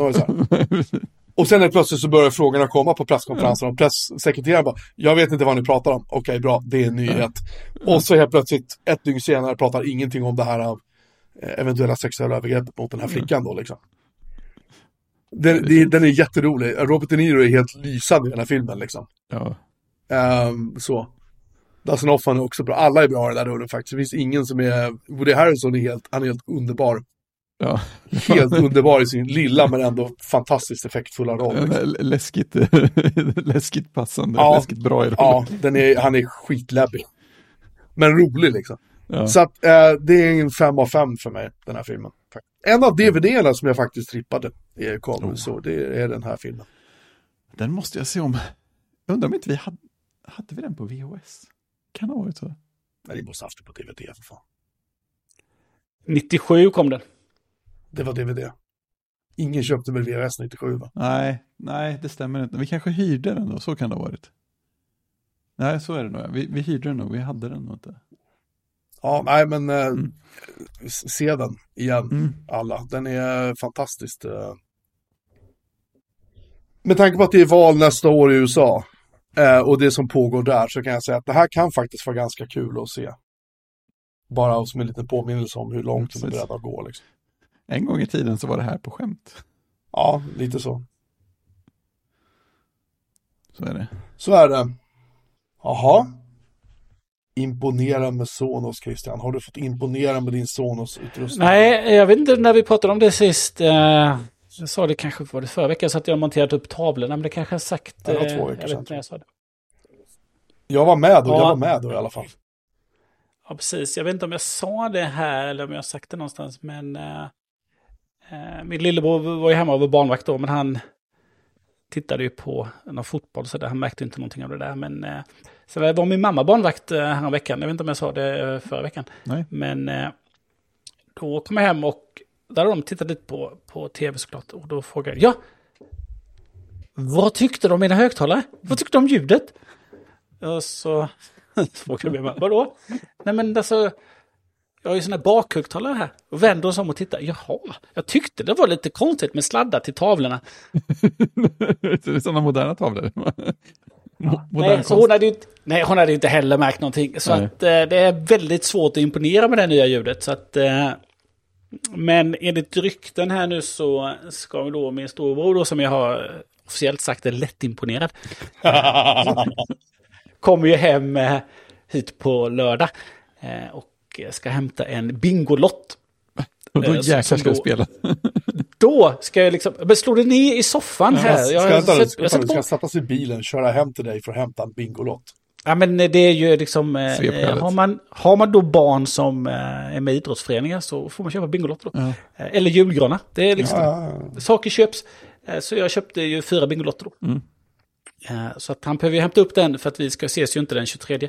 Så, så här, kom förbi dig. Och då kan man ju bjuda på en kopp kaffe och så kan man servera den i soffan och så kan man sätta på ett avsnitt av någonting. Och så får vi se om han upplever någonting Eh, stay tuned för nästa vecka här. Eh, någon måste ju tycka det är bra mer än jag. Ja, ja. Eh, det är helt... Det är, får ju snart montera ner dem och... Medan, Sätta- medan någon tittar på tv för att de ska märka skillnaden. Ja, och hålla dem vid öronen på dem. Hör ni inte hur bra ljudet Med är? jättestora hörlurar. Skärp er. Ja. Eh, ja, nej, än så länge har ingen sagt vilket bra ljud du har. Alltså jag, jag, jag tror att det där är psykologiskt, att när du har tavlorna, hade du haft riktiga högtalare så alla varit så här, oh, kolla, vilket ljud. Nya högtalare, du bara, ah, ah, kan jag säga då. Men nu har du tavlor där som inte folk fattar är högtalare. Det är det som är ditt misstag. Ja, kanske ligger något Ja, det kan, Du kanske kanske är så sätter upp skyltar under där det står högtalare. Just det, obs ljudkälla. Ja, obs, rör dig. Ja, eller när de eh, börjar lyssna så kommer det fram på... Sätta på tvn också. Vänd dig ändå om och eh, Ja. Se ljudet, vis, se, se visuellt vad ljudet kommer komma nu när du vänder dig om och lyssnar. Varje gång du slår på tvn så ska THX demoljudet spelas. Just det. Varje gång. Hör ni? Som Hör ni vad bra det. Hör ni vad bra det? Hela huset skakar liksom. Så bara, ah! Ja, men jag saknar ju eh, en sub. Har jag Ja, du måste ju köpa en sub. Hade du, hade du köpt HomePod så hade du inte behövt köpa en sub. Det vet du. Men du hade inte haft några tavlor. Nej, Precis. Jag vet. Hade du inte haft det här problemet överhuvudtaget, då hade du liksom kunnat leva. Alla, alla sagt så här. Bra ljud då Christian. Och vilka snygga högtalare. jag ser fram emot eh, I- Ikea-subben som ser ut som ett soffbord eller någonting sånt där. Det bara skallrar i dricka som står där. Ställer Ja, eller, eller ställer, kanske soffan. Soffan kanske är subben. Hela. Ja, Det där höll vi, Ja, höll vi de här- på med på 90-talet. Vi monterade stora bashögtalare under sofforna och under fåtöljerna. Och Så här ass shakers vad fan det kallades för. Och de där höll ju en kvart liksom. Ja. Sen bara slets de sönder. nej, men det här, uh, vad heter det, armstödet kan ju vara bas. ja, just det. Ja, det är ihåligt, varför inte? Genialiskt. Ja, Det är soffkuddarna kanske. Du köper kuddar som är... Vad skulle kunna gå fel? Som är trådlösa dessutom. Ja. Jag tror någon har Ja, tappat en telefon i soffan. Jag ska försöka hitta någon att imponera. Mm. Eh, annars så eh, kommer jag sätta ut de här högtalarna på Blocket. Rage Och ta quit. tillbaks, ja, ta tillbaka en Apple eh, eller iPod Hi-Fi. Så. Precis. Ja, men det som är väldigt trevligt i och för sig med eh, det här nya systemet. Dels är att jag slipper två fjärrkontroller, var jag tvungen att ha. Men nu så kan jag även höja och sänka med iPhonen. Med den här fjärrkontrollsvidgeten. Ah, Så när jag höjer, använder höj och sänk-knapparna på telefonen så eh, höjer och sänker jag ljudet på, eh, på eh, Sonos-systemet. ja, det Det var en trevlig upplevelse. Väldigt, väldigt trevligt. Mm. Så att, nej, jag ska hitta någon att imponera med. Eh, Absolut. Eh, Ha, eh, ska vi prata lite DNS igen nu innan vi slutar som lite eftersnack? Ja, men man måste ha micken på Jocke om vi ska prata. Så. Det var att jag hostade som Mm. jag slog av den. Jag hade min hosteknapp. Nej, jag började testa, eh, när ni höll på och, och, och babbla om vad ni nu babblar om, så började jag tänka att jag ska, för jag märker att jag har haft slö, slö DNS-uppslag, eller långsamma DNS-uppslag hemifrån. Och det, det duger inte. Så jag började kolla runt. En gång till fanns det nämligen ett Mac-program som man kunde köra för att testa vad är min snabb, den snabbaste DNSen närmast mig. Men det programmet finns inte längre. Eller om det finns så funkar det definitivt inte på M-mackar. Så jag googlade lite till och så hittade jag på GitHub ett skript som heter DNS perf test. Som man eh, bara kan eh, dra ner med eh, klona ner repot och sen så kör man bara skriptet. Det finns instruktioner på en sida som vi länkar till. Det kan dock vara på sin plats att nämna att det här skriptet är gjort av ett företag som heter Clean Browsing som ägnar sig åt DNS-filtrering och säker surf för barn och sånt där liksom. Mm. Eh, och ironiskt nog så kommer alltid deras DNS är alltid snabbast när jag testar det hemifrån. Men det kan också bero på att de har en fruktansvärt snabb DNS-tjänst. Alltså Det det ena, utesluter, nej, det ena utesluter inte det andra. Eh, de är snabbare än min egna DNS-server här på mitt nätverk. Det låter i och för sig väldigt snabbt. Alltså det är ju den som resolvar mina prylar så jag kan förstå Mm. att, att, eh, att det inte går fortare. Eh, varför det inte går fortare jag vet, jag inte men jag ska labba vidare med det. I alla fall, uh, DNS Perfect, det är lite kul att sitta och köra den där, för det förändras från körning till körning Cloudflare säger alltid att vi är snabbast liksom. Och Google Mm. säger att nej men vi är snabbast och allt det där. Men Cloudflare, Quad9, Google, eh, NextDNS, det är en massa så olika tjänster liksom som ligger och hoppar uppåt och neråt i listan. Men där ser man också hur många millisekunder liksom svarstiden är på respektive. Eh, så körde nyss, då var Clean Browsing 1 Cloud. Quad9 är 2 och Cloudflare är 3. Nu kör jag igen så får vi se. Eh, Spänningen är olidlig. nu kom Cloudflare 1, NextDNS 2 och Clean Browsing faktiskt 3 helt plötsligt. Oj. Första gången. Clean browsing gate. Ja, men det är så här, är man nörd som jag är och inte har något bättre för sig, vilket jag inte har. Där jag, men alltså när du sitter och surfar mycket så märker du plötsligt att fan vilken tid det tar innan grejerna svarar. Mm. Då kan det faktiskt vara intressant. Nu är plötsligt kom min lokala DNS här, nu kommer en etta plötsligt i listan. Pröva igen. Ja, i alla fall. Så det kan vara kul att testa. Det kostar ingenting och det är jättelätt att komma igång. Men det är bra grejer. Så, så därför. Länk i show notes. Ja, Ja, det är inlagt. Det är bara att klicka. Ehm, med det sagt så är det här vårt sista avsnitt innan julen infaller i år. Oavsett om man firar jul, eh, om man inte firar jul eller vilken anledning man firar jul. Kanske mest som normalt folk, det vill säga mat, möjligen lite alkohol och presenter och eh, Karl-Bertil Jonssons julafton. Det är väl ungefär därför jag firar jul. Inte alkohol, men mat, presenter, eh, mina barn, Karl-Bertil Jonssons julafton. Mm. Eh, Eller också har man andra, som sagt, andra eh, preferenser i livet som gör att man tycker att eh, det kanske är värt att fira Kristi födelse på riktigt. Jag vet inte. Jag kan inte så mycket om det där för jag har inte läst Bibeln. Och jag var inte med på religionslektionerna i skolan heller. Hur som helst. Vi vill önska er en jättegod jul. Oavsett om du firar jul eller inte. Eller om du bara tar det här som en jätteskön sovmorgon. Eh, se Die Hard. Förstås. Du kan även se Die Hard 2. Den utspelas väl tekniskt sett också på julen, vad gör den inte det? snöar har. Det snöar av sig, så det, det, det räcker så, tycker jag. Och där eh, säger han ju det klassiska How can the same shit happen to the same guy twice? Ja, eller hur? Mm. Så går den där manusförfattaren ut efter den. Men han kom ihåg det i alla fall, Bruce Willis. Det är ju stort. Ja. Uh. Förlåt. too, too soon. Du så. Se Die Hard, ät god mat, ät inte god mat. Eh, men se i alla fall Die Hard och om du har nära och kära, krama om dem ordentligt. Krama om dig själv. Ha en jättegod jul. Så hörs vi mellan dagarna igen. God jul! God jul! God jul!